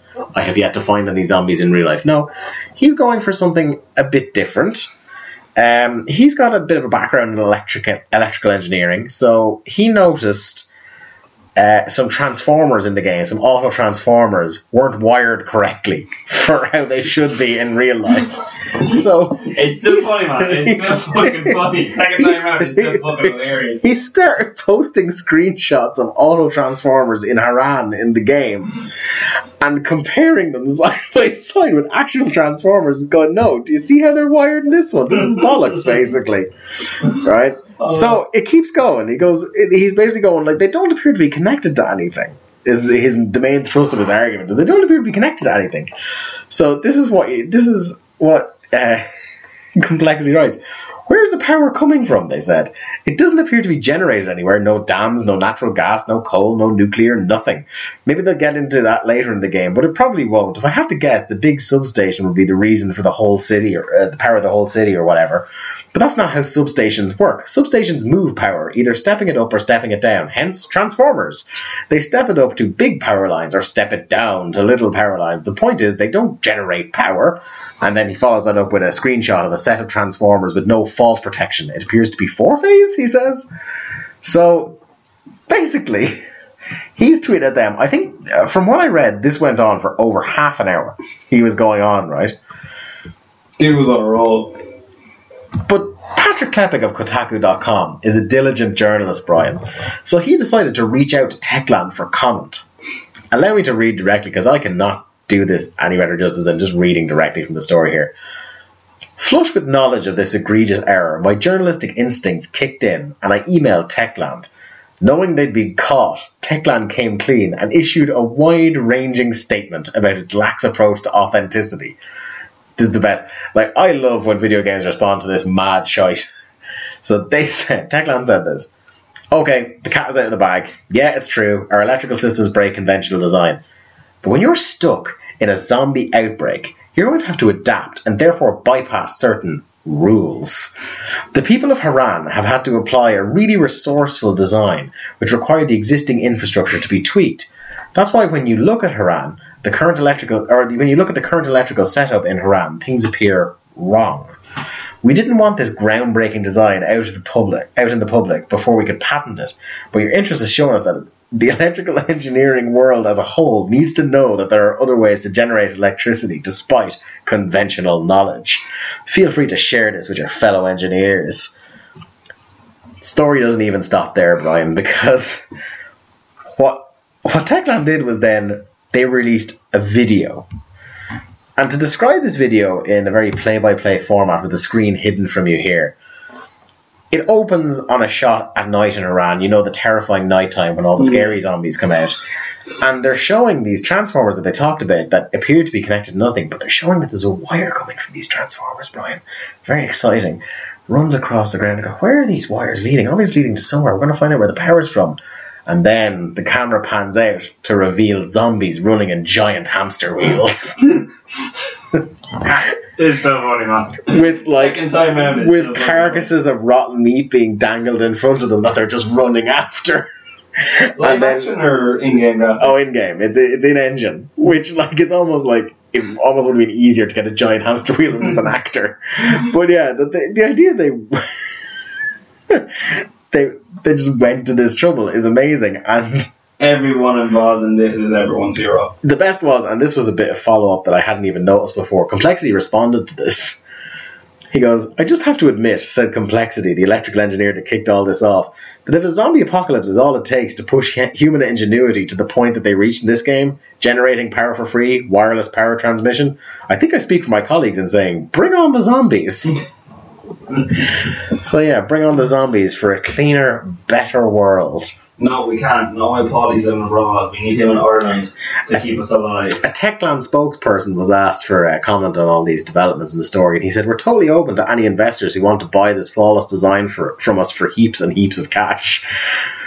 This will then let us fund our other great ideas, like a Dying Light theme park, Dying Light a VR farm simulator experience, and Dying Light the sitcom." I want time like this. It comes. Uh, so officially on record, uh, that's Techland, a great bunch of lads. Great bunch of lads. What? Um, so without further ado, we're going to head to our last news feature of this uh, of the week, and that is normally we just read a kind of a couple of bit, a few of his messages out. But this week, Brian, we're joined live via satellite. We're going to cut right now to a pre-recorded segment that didn't skip, thankfully, because we recorded it on Mark's side of things. Oh, he's good. Mark Robinson joining us this week for the Mark Robinson Oriental Odyssey update. Let's say China. China. China. China. China. China. China. China. China. China. China. Hello and welcome to this week's Mark Robinson Orient. This week's edition, I am joined live via satellite by Mark Robinson. Mark Robinson, how the hell are you? Um, well, it's it's three o'clock in the morning, and I'm now wide awake. So I can only presume that after about six weeks of being here, that uh, my body clock is still quite quite fucked. Um, but I'm I'm doing well. Um, I think my my throat sounds a little bit sore. My voice is quite deep at the moment, deeper than usual. So it's usually a sign that I'm about to get a cold, which is handy because uh, China is celebrating uh, what they call their National Day, uh, where they have a week off, and it's kind of like the only proper uh, time that I have off between now and when I finish in January. So that's handy as I'm about to kind of go travelling for the next three or four days. But yeah, uh, you know, I, I can't complain. Life is grand. Um, I've heard I've heard no end of recommendations for the idea of traveling while you're sick. It seems like a great thing to do. It's oh yeah, absolutely. It's the best. Makes you really feel alive. So you you've been there six weeks now, Mark, and this is the first time we've heard your dulcet tones on the show since you've been gone. Dulcet or Um, just dull? D- dulcet. I, look, I think we're, I think we're all admirers of the Mark Robinson tone, like Oh. silk. Oh shush. Um, so, g catch us up. Some some highlights so far of your uh, experience on the other side of the world. Oh my word, where to start? Um, well, first of all, it, it must be said that um, the the Chinese folk, and certainly where I am, are a they're a wonderful um, group of people. Very warm, very receptive. Might Um, you describe the Chinese as a great bunch of lads? Uh, they are absolute hashtag a sound bunch of lads. Uh, they've just oh, they've been very very nice. They've been very welcoming to me. Um, people have kind of stopped just asking, "Oh, can can I take a photo with you?" Which is usually followed by, "Oh, my English is so poor." And I'm like, well, you just fucking asked me if you want a photo, if I could, if you could have a photo. So your English is better than my Chinese. Um, they don't really understand the concept of that, but I, I try my best to explain it to them. And uh, yeah, we, we've had you know a few people here and there help us about where they can um, with either limited English or very good English in some cases. Um, my students in general are uh, they're a good crack, as you might say.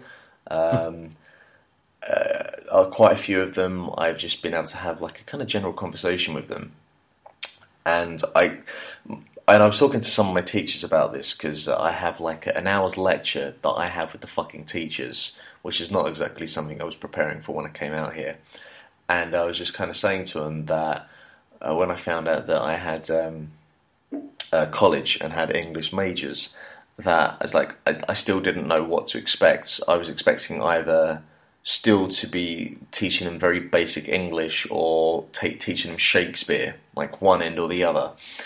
And they were like, no, you, you would never be fucking teaching them Shakespeare. Their exact words.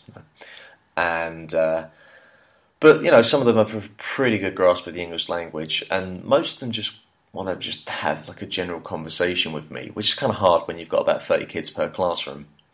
It's not exactly easy to go around to each of them. But Yeah. where I can, I'll, I'll try and just sort of have like a, a general chat with them. And uh, yeah, most of them just kind of want to ask questions about England and our culture that are slightly more advanced than Do you know the Queen? So they've got one up on the Americans. so well done, China. You're making me proud. And yeah, it's been nice to talk about some of the good parts of England because Lord knows I back home might take most of that for granted. And uh, and it's been good to talk a little bit more about Hertfordshire uh, than just specifically London. You know, just trying to big up my home home, home, home county.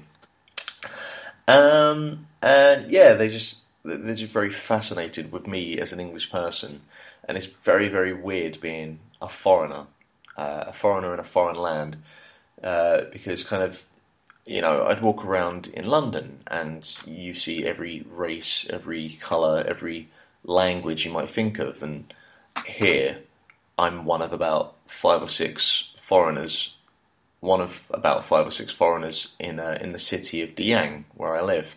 Um, so many, many strange looks, many, many curious looks, uh, and they're all a good laugh. Um, I saw baby pandas. They're very cute. I can confirm. I believe you did confirm this on the show. I, I did indeed. Life Yeah. goal achieved. Yeah, life goal achieved. I've yet to high five one, but um, I did see the the greatest scaffold match since uh, the Road Warriors and the Midnight Express. Taking it was uh, it was it was pretty serious. Um, these these scaffold matches, they're life shorteners. It's no wonder they're in danger. Absolutely. Um, the food here is is pretty fucking sublime. Um, I, I'm going to struggle to have any kind of Chinese food when I go back home, um, which is it's the kind of thing you expect when you have the food of a country in their actual country. Uh, it, it's it's always usually a bit better. Um, so my chicken chow mein when I get back home, it's probably not going to cut it quite the same as uh, as it is out here.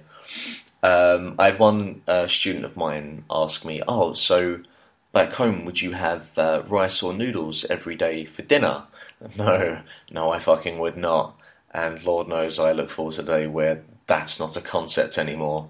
Um, you know, things You, like you did say something to the effect of you. You messaged me one evening, uh, and I, I want to say it was this. It was that you would gut somebody for a pizza. Uh, yeah, along those lines. Um, I, I there is um, there is a Pizza Hut in my city, and uh, in China they view Pizza Hut as uh, the equivalent of like going to the Ritz. It's it's a delicacy out here. It's um, me and me and my Australian friend that I've made. We plan on uh, going up suited and booted with a bottle of champagne to a Pizza Hut one evening because uh, they like to do it in style out here.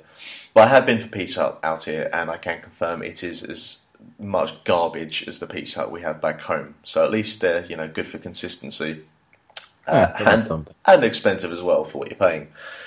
Um, the buses out here are um, what I like to call small near-death experiences um, or chastening experiences each and every time. Uh, the the roads out here they are a law unto themselves, and um, it's it's interesting. It's like everyone drives in this kind of mini chaotic state, yet because everyone's doing it, everyone has an understanding. Um, and it's just as natural to see someone who drives normally, which is my teachers, thank fuck, when we've been driving, as it is to see a man in the middle of uh, like an intersection on a freeway on his moped, on his phone, with cars flying past him either way. As natural it is to see four people on an electronic moped. Um, yeah, it's. I mean, you've probably seen uh, video clips of um, like traffic in India or, or people on mopeds or anywhere in kind of Southeast Asia, and it's yeah, the, it's kind of the same in in China. Well, certainly where I'm in Deyang, it's like the roads are developed enough that you know you can actually drive about, but the actual driving is. uh, I I I actually I could if I want to uh, pick up like a, a second-hand electronic moped for pretty cheap, but I choose life, so uh, I'll stick. Wise. Yeah, I'll stick to the bus, which is uh, so the currency here uh, is called yuan or kwai, and um, the way I've been working out the kind of currency conversion is basically I just divide everything by ten. So one kwai is about ten pence, and that's how much the bus is. So I'm just fucking just get on the bus. That'll do me. Happy with that, yeah. I'm very, very happy with that. Uh, trying to think what else for experiences. Uh, there's obviously an Irish bar in the, the big city of Chengdu. Yes, this is this is something I wanted to get into. Is that you have uh, now been able to verify the stereotype that no matter what dark corner, hidden area, out of nowhere kind of part of the world you're in, there's going to be some paddies. Well, to be fair, um, the actual kind of Irish contingent in the bar itself was was pretty limited. Um, uh, I, don't, I don't actually think there was any Irish people working there, or maybe it, they weren't there on the nights that I was there. Um, but there certainly was a couple of Irish folk um, drinking there. Um, but it's it's kind of like a just a, a coming together of like all of the expats in Chengdu, and Chengdu is like a massive fucking city. It's it's like London on steroids. It's, it's pretty intense. Um, but you know, there's loads of people there. There's loads of English-speaking Chinese people there.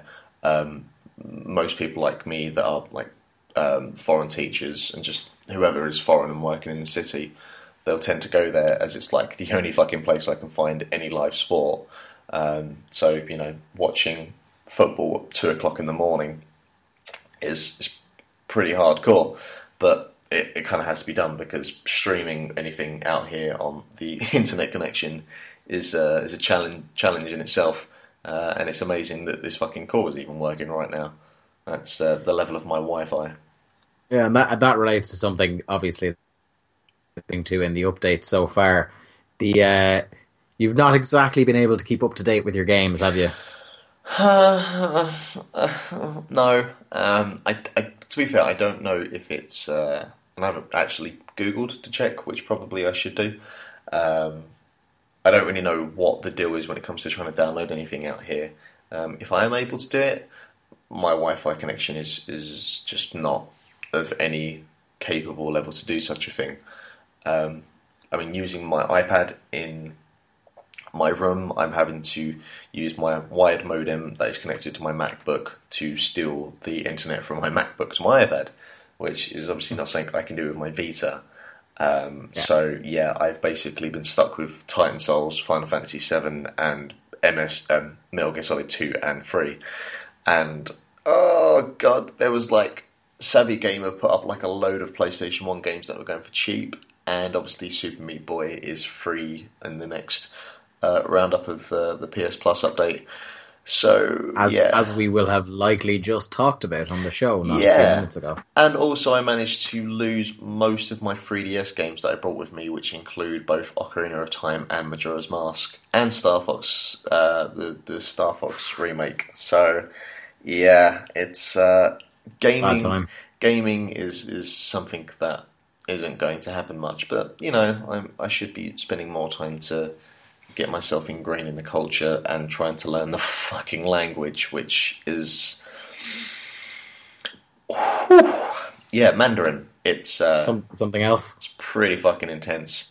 Um, and, and the good thing about Mandarin as well is uh, the province that I'm in, uh, Sichuan, uh, they actually have like their own dialect, which is it's more or less like speaking another language. So not only am I having to learn the kind of proper Mandarin way of saying a word, I have to also at least try and keep in the back of my mind the Sichuan way of saying a word, uh, because otherwise I will ask for a bottle of water and I'll get a blank fucking ex- expression on my face. So yeah, I've come here to learn one language and I'm currently learning about fucking twelve. Amazing scenes. Mm-hmm. Well, it's lucky that uh, you know as you're trying to get ingrained in this culture, and you're you're you know you've you've got that uh, kind of thing to look up to. Look, if John Cena can learn Mandarin, I can too. This is true, and this is not exactly You're a going to be man. asking yourself. This is not exactly a man who has a lot of spare time. Uh, and to be fair, because I'm at a college slash university, I have like fucking four lessons a week. Um, so, but I've been using that time very productively, which is mainly watching more Dragon Ball Z abridged and um, desperately staring at a blank WWE Network screen as it tries to find any kind of bandwidth to uh, to load up SummerSlam or Night of Champions. So yeah, yeah the uh, the whole uh, streaming media thing is not working so well, even on proper legit things like the network. Yeah, because that's as legit as it comes when it comes Well, to it. you know what I mean, Yeah, as yeah. opposed to going to your first row sports or whatever to Obviously, watch your pay per views. Yeah, it, it's very very temperamental. Um, YouTube for the most part works okay, um, but sometimes that I'll have to leave a video for like ten minutes to give myself enough room to watch it in one go. The network is. Uh, sometimes it will work pretty smooth, but I have to kind of have everything else closed, uh, and then it will kind of be okay. So I managed to watch NXT this morning, more or less uninterrupted. Um, but yeah, there are other times where just watching anything, I get about seven seconds through, stops for five seconds, another seven seconds, and it's just ah fuck this, come back to it. that that thing buffers like fuck over here as well. Yeah, I had enough. Unle- pretty much, pretty much what from my understanding, unless you're using pretty much kind of you're going to be getting some buffering. Yeah, I, I had enough fucking issues back home as well. So, um, and that was with a pretty decent connection. Um, so, I mean, I think it's probably been okay today because um, most people in the campus have gone back home. So, just the collective internet juice that there is, there there is more to distribute between the, the twelve of us that are left on campus. So, make the most of it this week.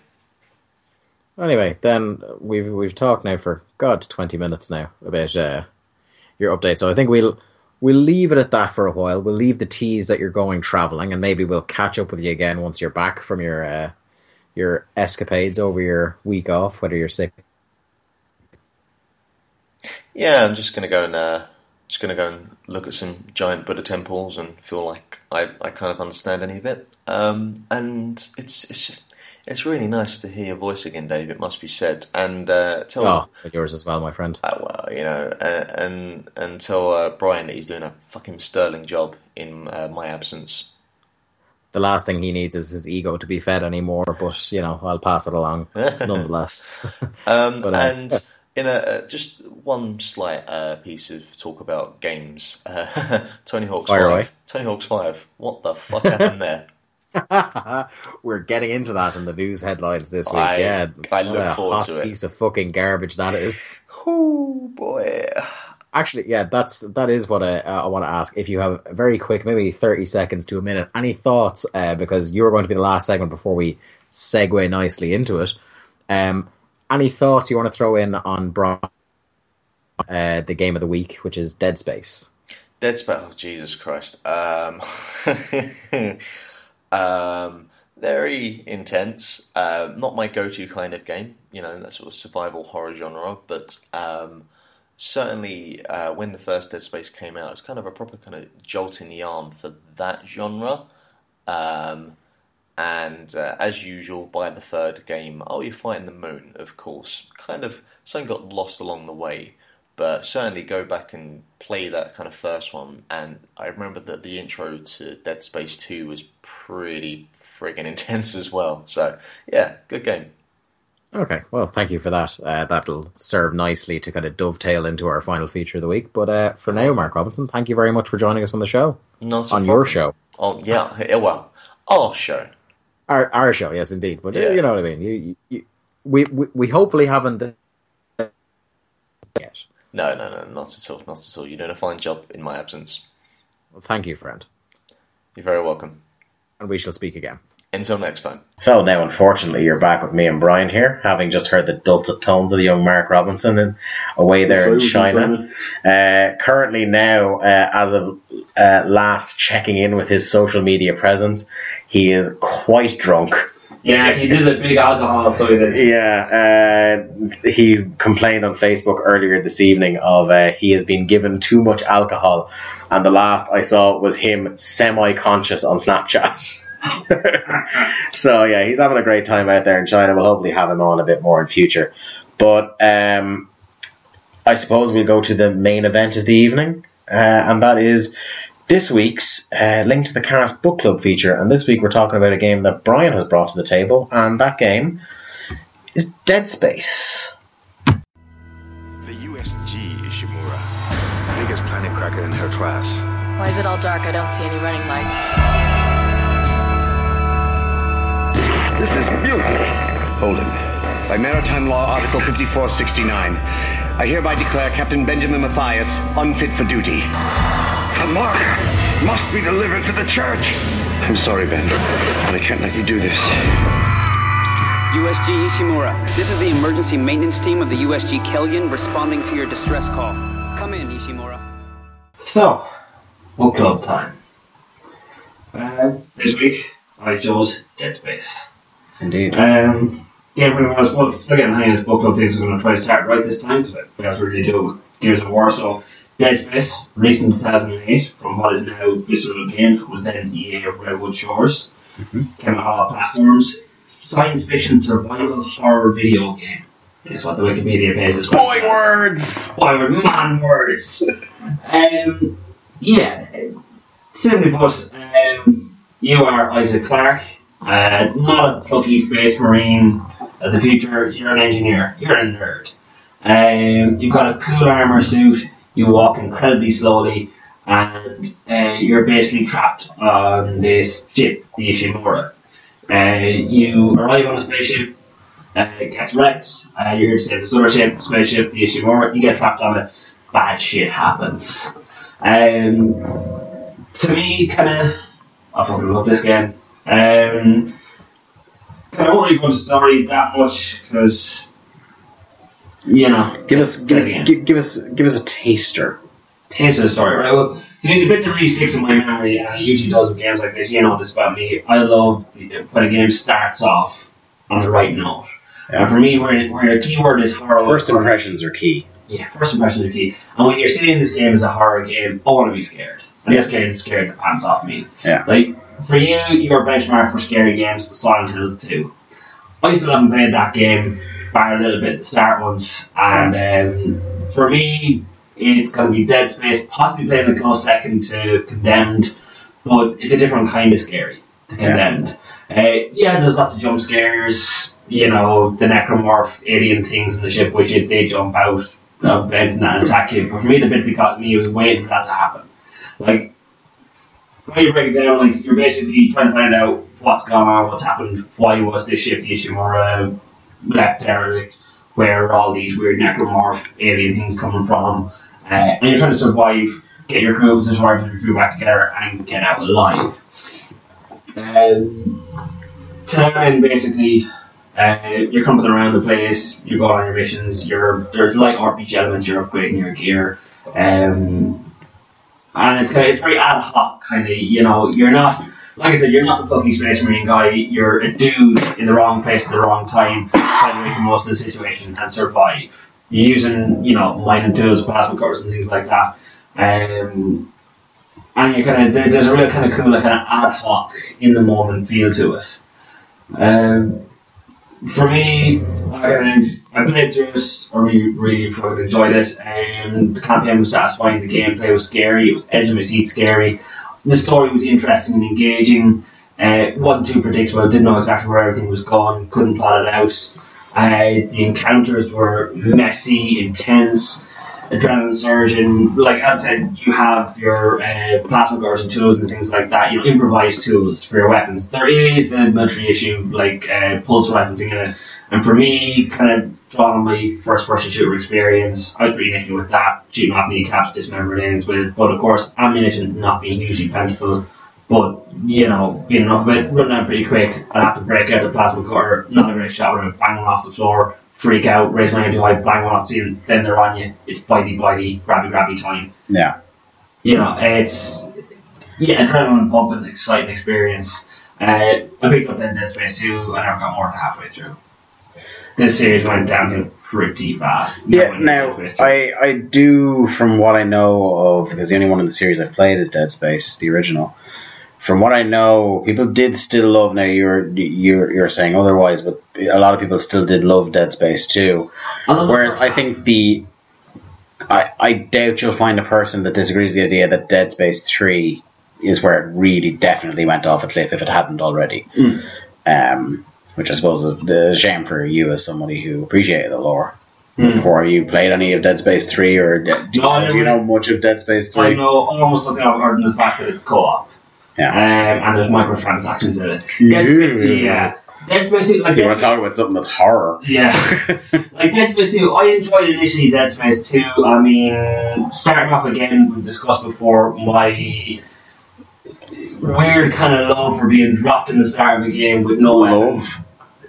A downright pan-shitting terror of. Yeah, uh, when I got, but I still like crazy experience where you get dropped in the start, you have no weapons, you're not sure what to do. Start at Bioshock. Yeah, Brian's soft spot is for um, situations in which you are unarmed and there is something and, and alone and there's something in the shadows that is much more powerful than you. Yeah, because I'm all about preparedness. So, like for people who have played Bioshock or listened to the uh, episode in which myself and Mark talk about Bioshock, that moment where you get out of the bathysphere in Rapture, you don't really quite know where you are yet, apart from kind of Andrew Ryan's introduction, and you come out and the lights are out.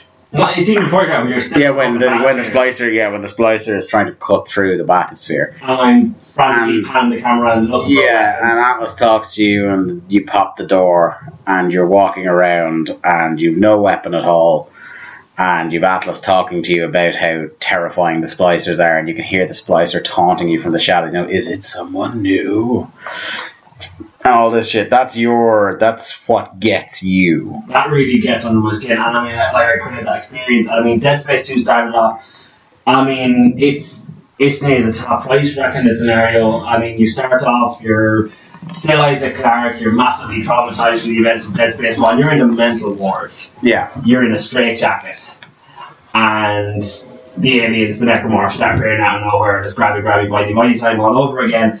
And you're in a, you're in a straitjacket. You do not have the use of your arms. Not, not only do you not have weapons, you do not have the use of your arms. Yeah. Um, and you're around, um, you know, it's it probably not me screaming at the, the controller going, run, run, move faster, move faster. And Isaac Clarke at the best time doesn't move very fast.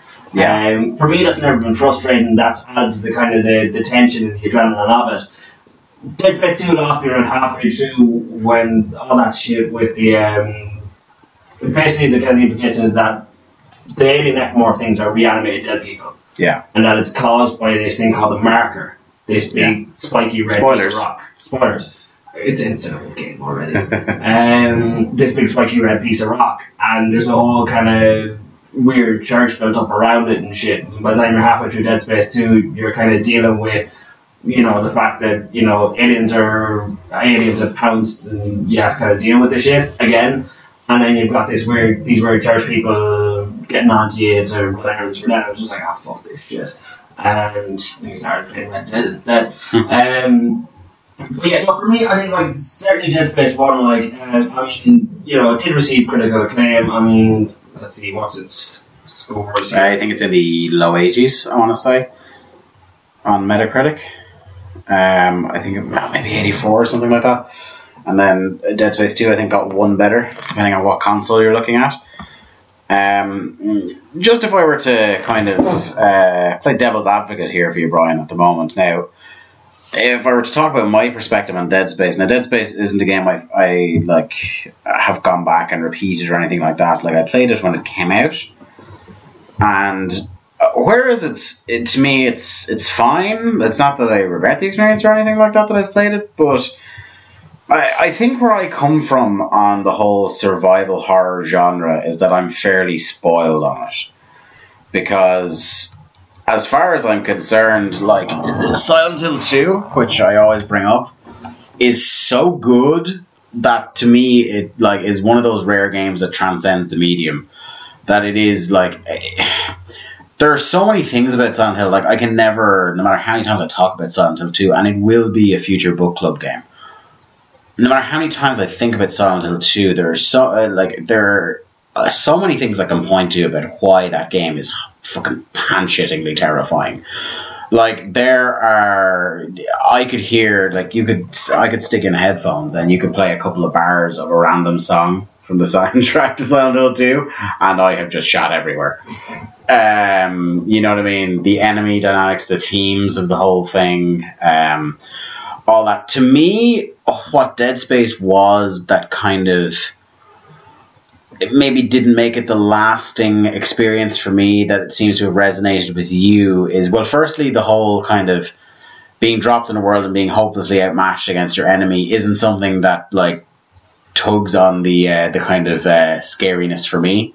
Like I see that le- less scary and more like kind of a problem solving kind of thing. I don't know. It's just the way my brain's wired. Uh, I don't like that bit. at The start of Bioshock didn't creep me out at all. so hard. A bit, no, I think it's maybe that Silent Hill 2 fucking scared me. I think it's what it is, and I'm completely desensitized to horror. But uh, no, what I mean is like going through Dead Space. What I find more to be the case, and correct me if I'm wrong here, but my kind of impression going back on it, like kind of trying to reminisce now, some years later. Um, how many years? When did it come out? 2008. 2008, so it's like seven years on now. So when I try to reminisce about Dead Space, what I remember is less the the way Silent Hill 2 got to you was that it crept inside your head. And that's how it got me because I don't startle very easily.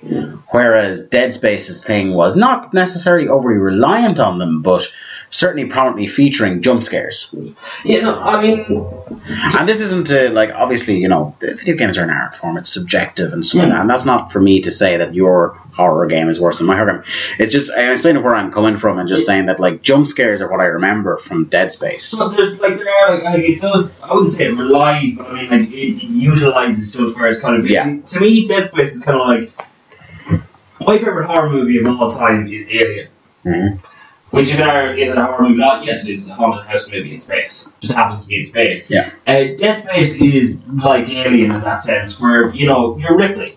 Yeah. You're not equipped for this sort of thing. You have to pull yourself up by your bootstraps and, and handle the situation. Um, and you know the jump scares are there in Alien. Yeah. You know, but the terror, the fear is the waiting. It's because you know, because you know, you're smart enough to know you're playing a game. It's a scary game. There's gonna be jump scares.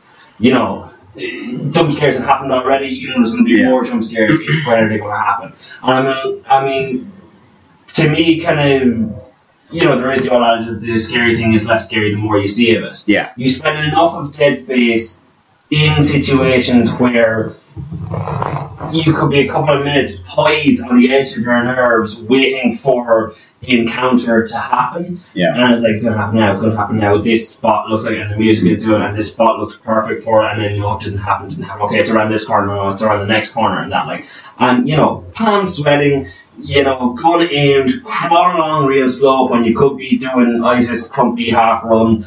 Um, I just, I relish the experience. Yeah. Um, and I think perhaps maybe, um,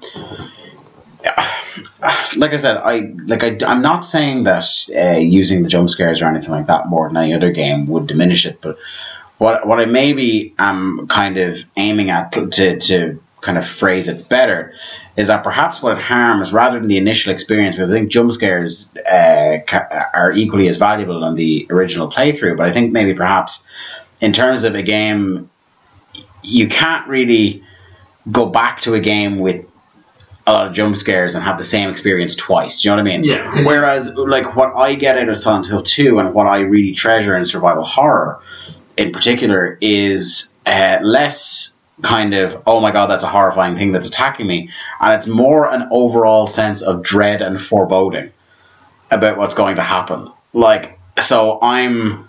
I, I've described to you before, and we've only played a little bit of it together, but we're going to sit down someday and play more of it. But the opening of Silent Hill, where basically nothing happens for about 20 minutes, and you know you're going deeper and deeper down the rabbit hole, and it's just the worst. like, it's the best, but it's the worst. So, like, that, because that kind of nurtures atmosphere, um, perhaps kind of it's I can still go back to that and still have that experience again. Whereas the jump scare thing, like it's going to be great and it's a definite recommended play through the first time, but it may be not something you're going to want to eagerly play through from the start again, and you're going to have the exact same experience. No, I mean, Do you know I mean? Like, ju- like you said, jump scares get a lot less effective if they keep happening. yeah. So if you kind of, it's not a game that you're going to replay over and over and over and over again. No, it's not. But I mean, like you know, I found in this like they spaced them out very nicely. Yeah. And that you know they're not reliant on jump scares to be the thing that happens every couple of minutes. It's not. every ten pages needs to be an action sequence. Yeah. You know, it's it's not like that. And I mean, like for me, I know you're saying like it's not so much that this big gibbering thing hops out of the wall at you. Yeah. You know, yeah, yeah, that's kind of scary, and the way it comes out's kind of scary. It's more kind of for me, like you know, it's like I'm not ready, I'm not ready, I'm not ready. It's you know, I've I've run out of ammunition for uh, my assault, my military assault rifle. I've got the plasma cutter out. You know, I've got the heavy plasma cutter out. It's only got five rounds in a clip. And um, I'm running low on ammo, so there's only three that I have for this weapon, and the flamethrower is no good because it's too far away. and I don't want to get close enough to use a flamethrower, so I bang one off and I miss because I'm shit with it, and I put it in the floor at its toes, so I overcompensate and I point up and I bang one off the ceiling Yeah. frantically, and next thing you know, one round left and it's on me. Yeah, and and that's something the kind of not being kind of nimble enough and stuff like that. Where like you know in a like Call of Duty or something, you can precision head like headshot and stuff like that. Um, I think I can relate more to that um, that that you've kind of explained there because that's something that you'll account, encounter when you eventually when I throw the dual shock in your hands and you play Silent Hill two, is that because um, like a little bit deliberately, a little bit not so much because this was the technology at the time. Like you navigate your character in Silent Hill 2 using basically tank controls. Hmm. So it's hard to move around. So you I can't. first like five minutes. Yeah, you can't ably fight. It's so awkward.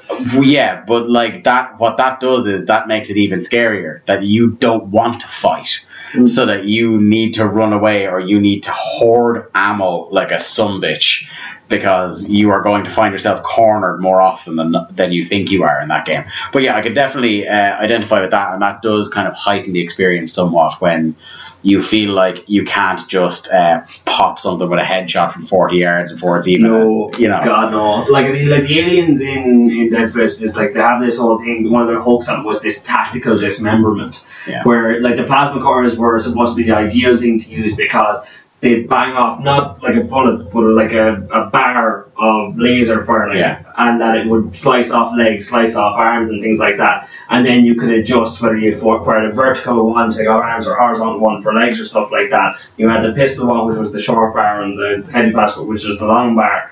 And that's all great in theory, but when you're not a fantastic shot, and like the mechanics always felt like you know you were doing this, and this device, this weapon wasn't designed for that, so it was never quite as effective as you thought it was going to be, um, and you'd spend more ammo than you thought you needed to. So, it, but it was like it was really visceral, adrenaline pumping. And I mean, nice little c- good innovations in it. The um, the oxygen uh, the oxygen tanks, whereby you'd be walking along a corridor and the way would be blocked. You'd have to go out to an airlock outside the ship. Mm-hmm. And your oxygen would spool down, like that's why you clumped along incredibly slowly, trying to find the path through the wreckage of blown out compartments to get back inside the oxygen. The zero G, where you're run around using your magnetic boots, jump from surface to surface.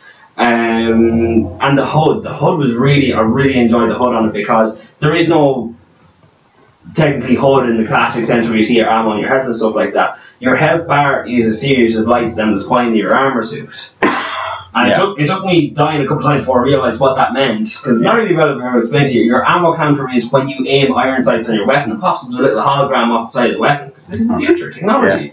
Um, cute little innovations like that I really enjoyed. I thought it was really good graphics as well at the time. Um, I just, I really think it's kind of, it's one of those games, it's really worth a look. It's one of those kind of ones whereby, no, it wasn't a game changer. No, it wasn't going to shift the video game landscape magnificent, massively or. It's no Bioshock. Yeah. You know, it's no Silent Hill 2. I'm not about to try and stand it up against Silent Hill 2 Yeah, and of say, course, no, it's yeah. better.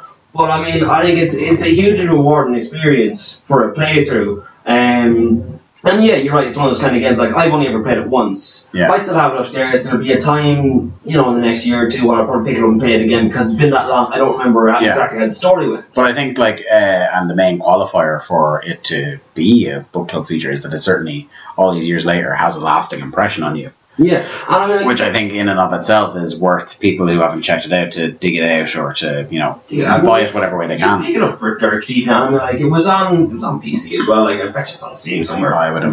Probably if, if I was really good at this job, I would have researched. Which it is on Steam. But you know, as you probably saw from how I rambled at the start of this segment before you jumped into bed, yeah, I'm still getting the hang of the whole book up thing. You're getting there, buddy. You're doing great. You know, I'm still Um, so I suppose. I suppose to uh, wrap it up very quickly, then, if you were to give me your elevator pitch in just a couple of sentences, why, if I have never played Dead Space before in my life, very quickly, couple of sentences, why should I play it now?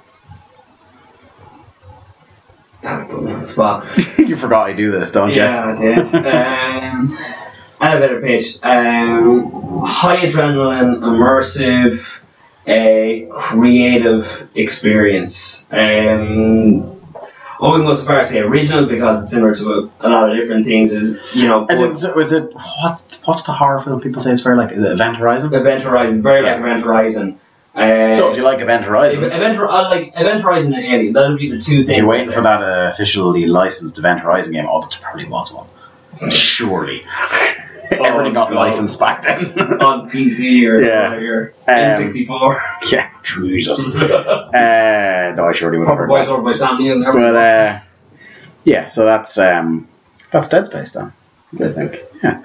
So I suppose the last bit of business then before I go and wrap things up formally is to drop the mother load on you, to drop the bomb. It's my turn now to pick a game. oh, on the edge of my seat, so Brian, I think you're going to like this one. yeah. So next week on the podcast, we're going to talk about a little game, and I made sure because I thought maybe Mark would be slightly annoyed that we talk about this without him. So I made sure to clear it with himself that we could do this. So next week, we're going on a journey into the clouds. We're going to play a little game called Bioshock Infinite. I toyed with whether we'd wait until like Bring us episode the girl and 20 wipe away the debt, David. whether we'd wait till like episode 20 or 30 or something like that to do this because like I fucking love this game so The much. circle be unbroken. but uh, it's one that like uh, you know there's been the news stories that like is it going to come out? HD collection stuff like that. Fucking better. so I'm going to jump on it. We're going to talk about Bioshock Infinite next week. Um yeah. Uh that's you're excited about that I assume Oh man, I've got a gigantic mess everywhere. Yeah, so that's that's the game for next week. So to kind of wrap things up, um, once again, like I said at the top of the show, thanks everybody who has gone to the trouble of finding us on iTunes. Uh, I was pleasantly surprised to find us in the new and noteworthy section for video game podcasts uh, on Mm. iTunes, which was fucking awesome. Like to be up beside the likes of you know uh, Colin Moriarty and Greg Miller's new podcast, PS I Love You XOXO, um, was fucking surreal. It really was. So like really like thanks a million to everybody and anybody who's still listening on SoundCloud. If you're a downcast person, podcast addict, whatever kind of podcast preference you have, iTunes. Subscribe away, please. Keep downloading, keep sharing links and stuff like that. Get the word out, guys. Let's do it um, because I'm fucking really enjoying doing this so far, and I want to keep doing it. Um, so yeah, that's kind of um, and of course, if you are subscribed on iTunes or if you are an iTunes user and uh, you don't subscribe, still just give us a five star rating. Just do it. That feels Wow. great. You click those five stars, you see all five stars illuminate. It's a great feeling. It's cathartic. It's cathartic. Yeah, it's great. Um, so do that. Fucking be a pal. Be really, Uh, also, also go out of the way. Go on to Facebook. We have a Facebook page, Brian. We're facebook.com slash link to the cast. Uh, on Twitter, we're at link to the cast. Obviously, the website where everything is kind of coordinated is link to the cast.wordpress.com. I'm not going to get into the bullshit with not being able to get the proper URL for YouTube yet. That's a whole fucking story. But uh, if we post something on YouTube, it's getting posted on either Facebook, Twitter, or our WordPress, so you won't miss it. But uh, like the first time you see one of our YouTube links, do a subscribe there on YouTube. Help us out. Um, We sound so needy. yeah, well, no, but you don't. You got to get the word out. We got to do the shill at the end of the podcast. We've done this before. You know how it works. um, yeah, how you does it? tweet at us. Say Tw- tweet at us. Throw in some emails. Uh, like if you want to throw in an email and it's not complete garbage, we'll read it out. you know, as you can tell, we have oh, we have such high quality threshold on this show. But uh, no, please do uh, kind of uh, interact with us there. We we we like to hear from people. What are your book club suggestions? What are your book club suggestions? Because Jesus, the well is going to run dry eventually, surely. Uh, even I, who uh, have no life whatsoever, am going to run out of video games I love eventually. Fortress So- oh God.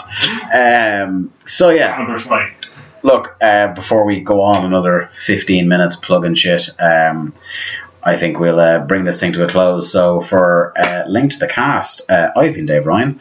You've been Brian McNamara. Peace out. Mark Robinson on assignment. uh, yeah.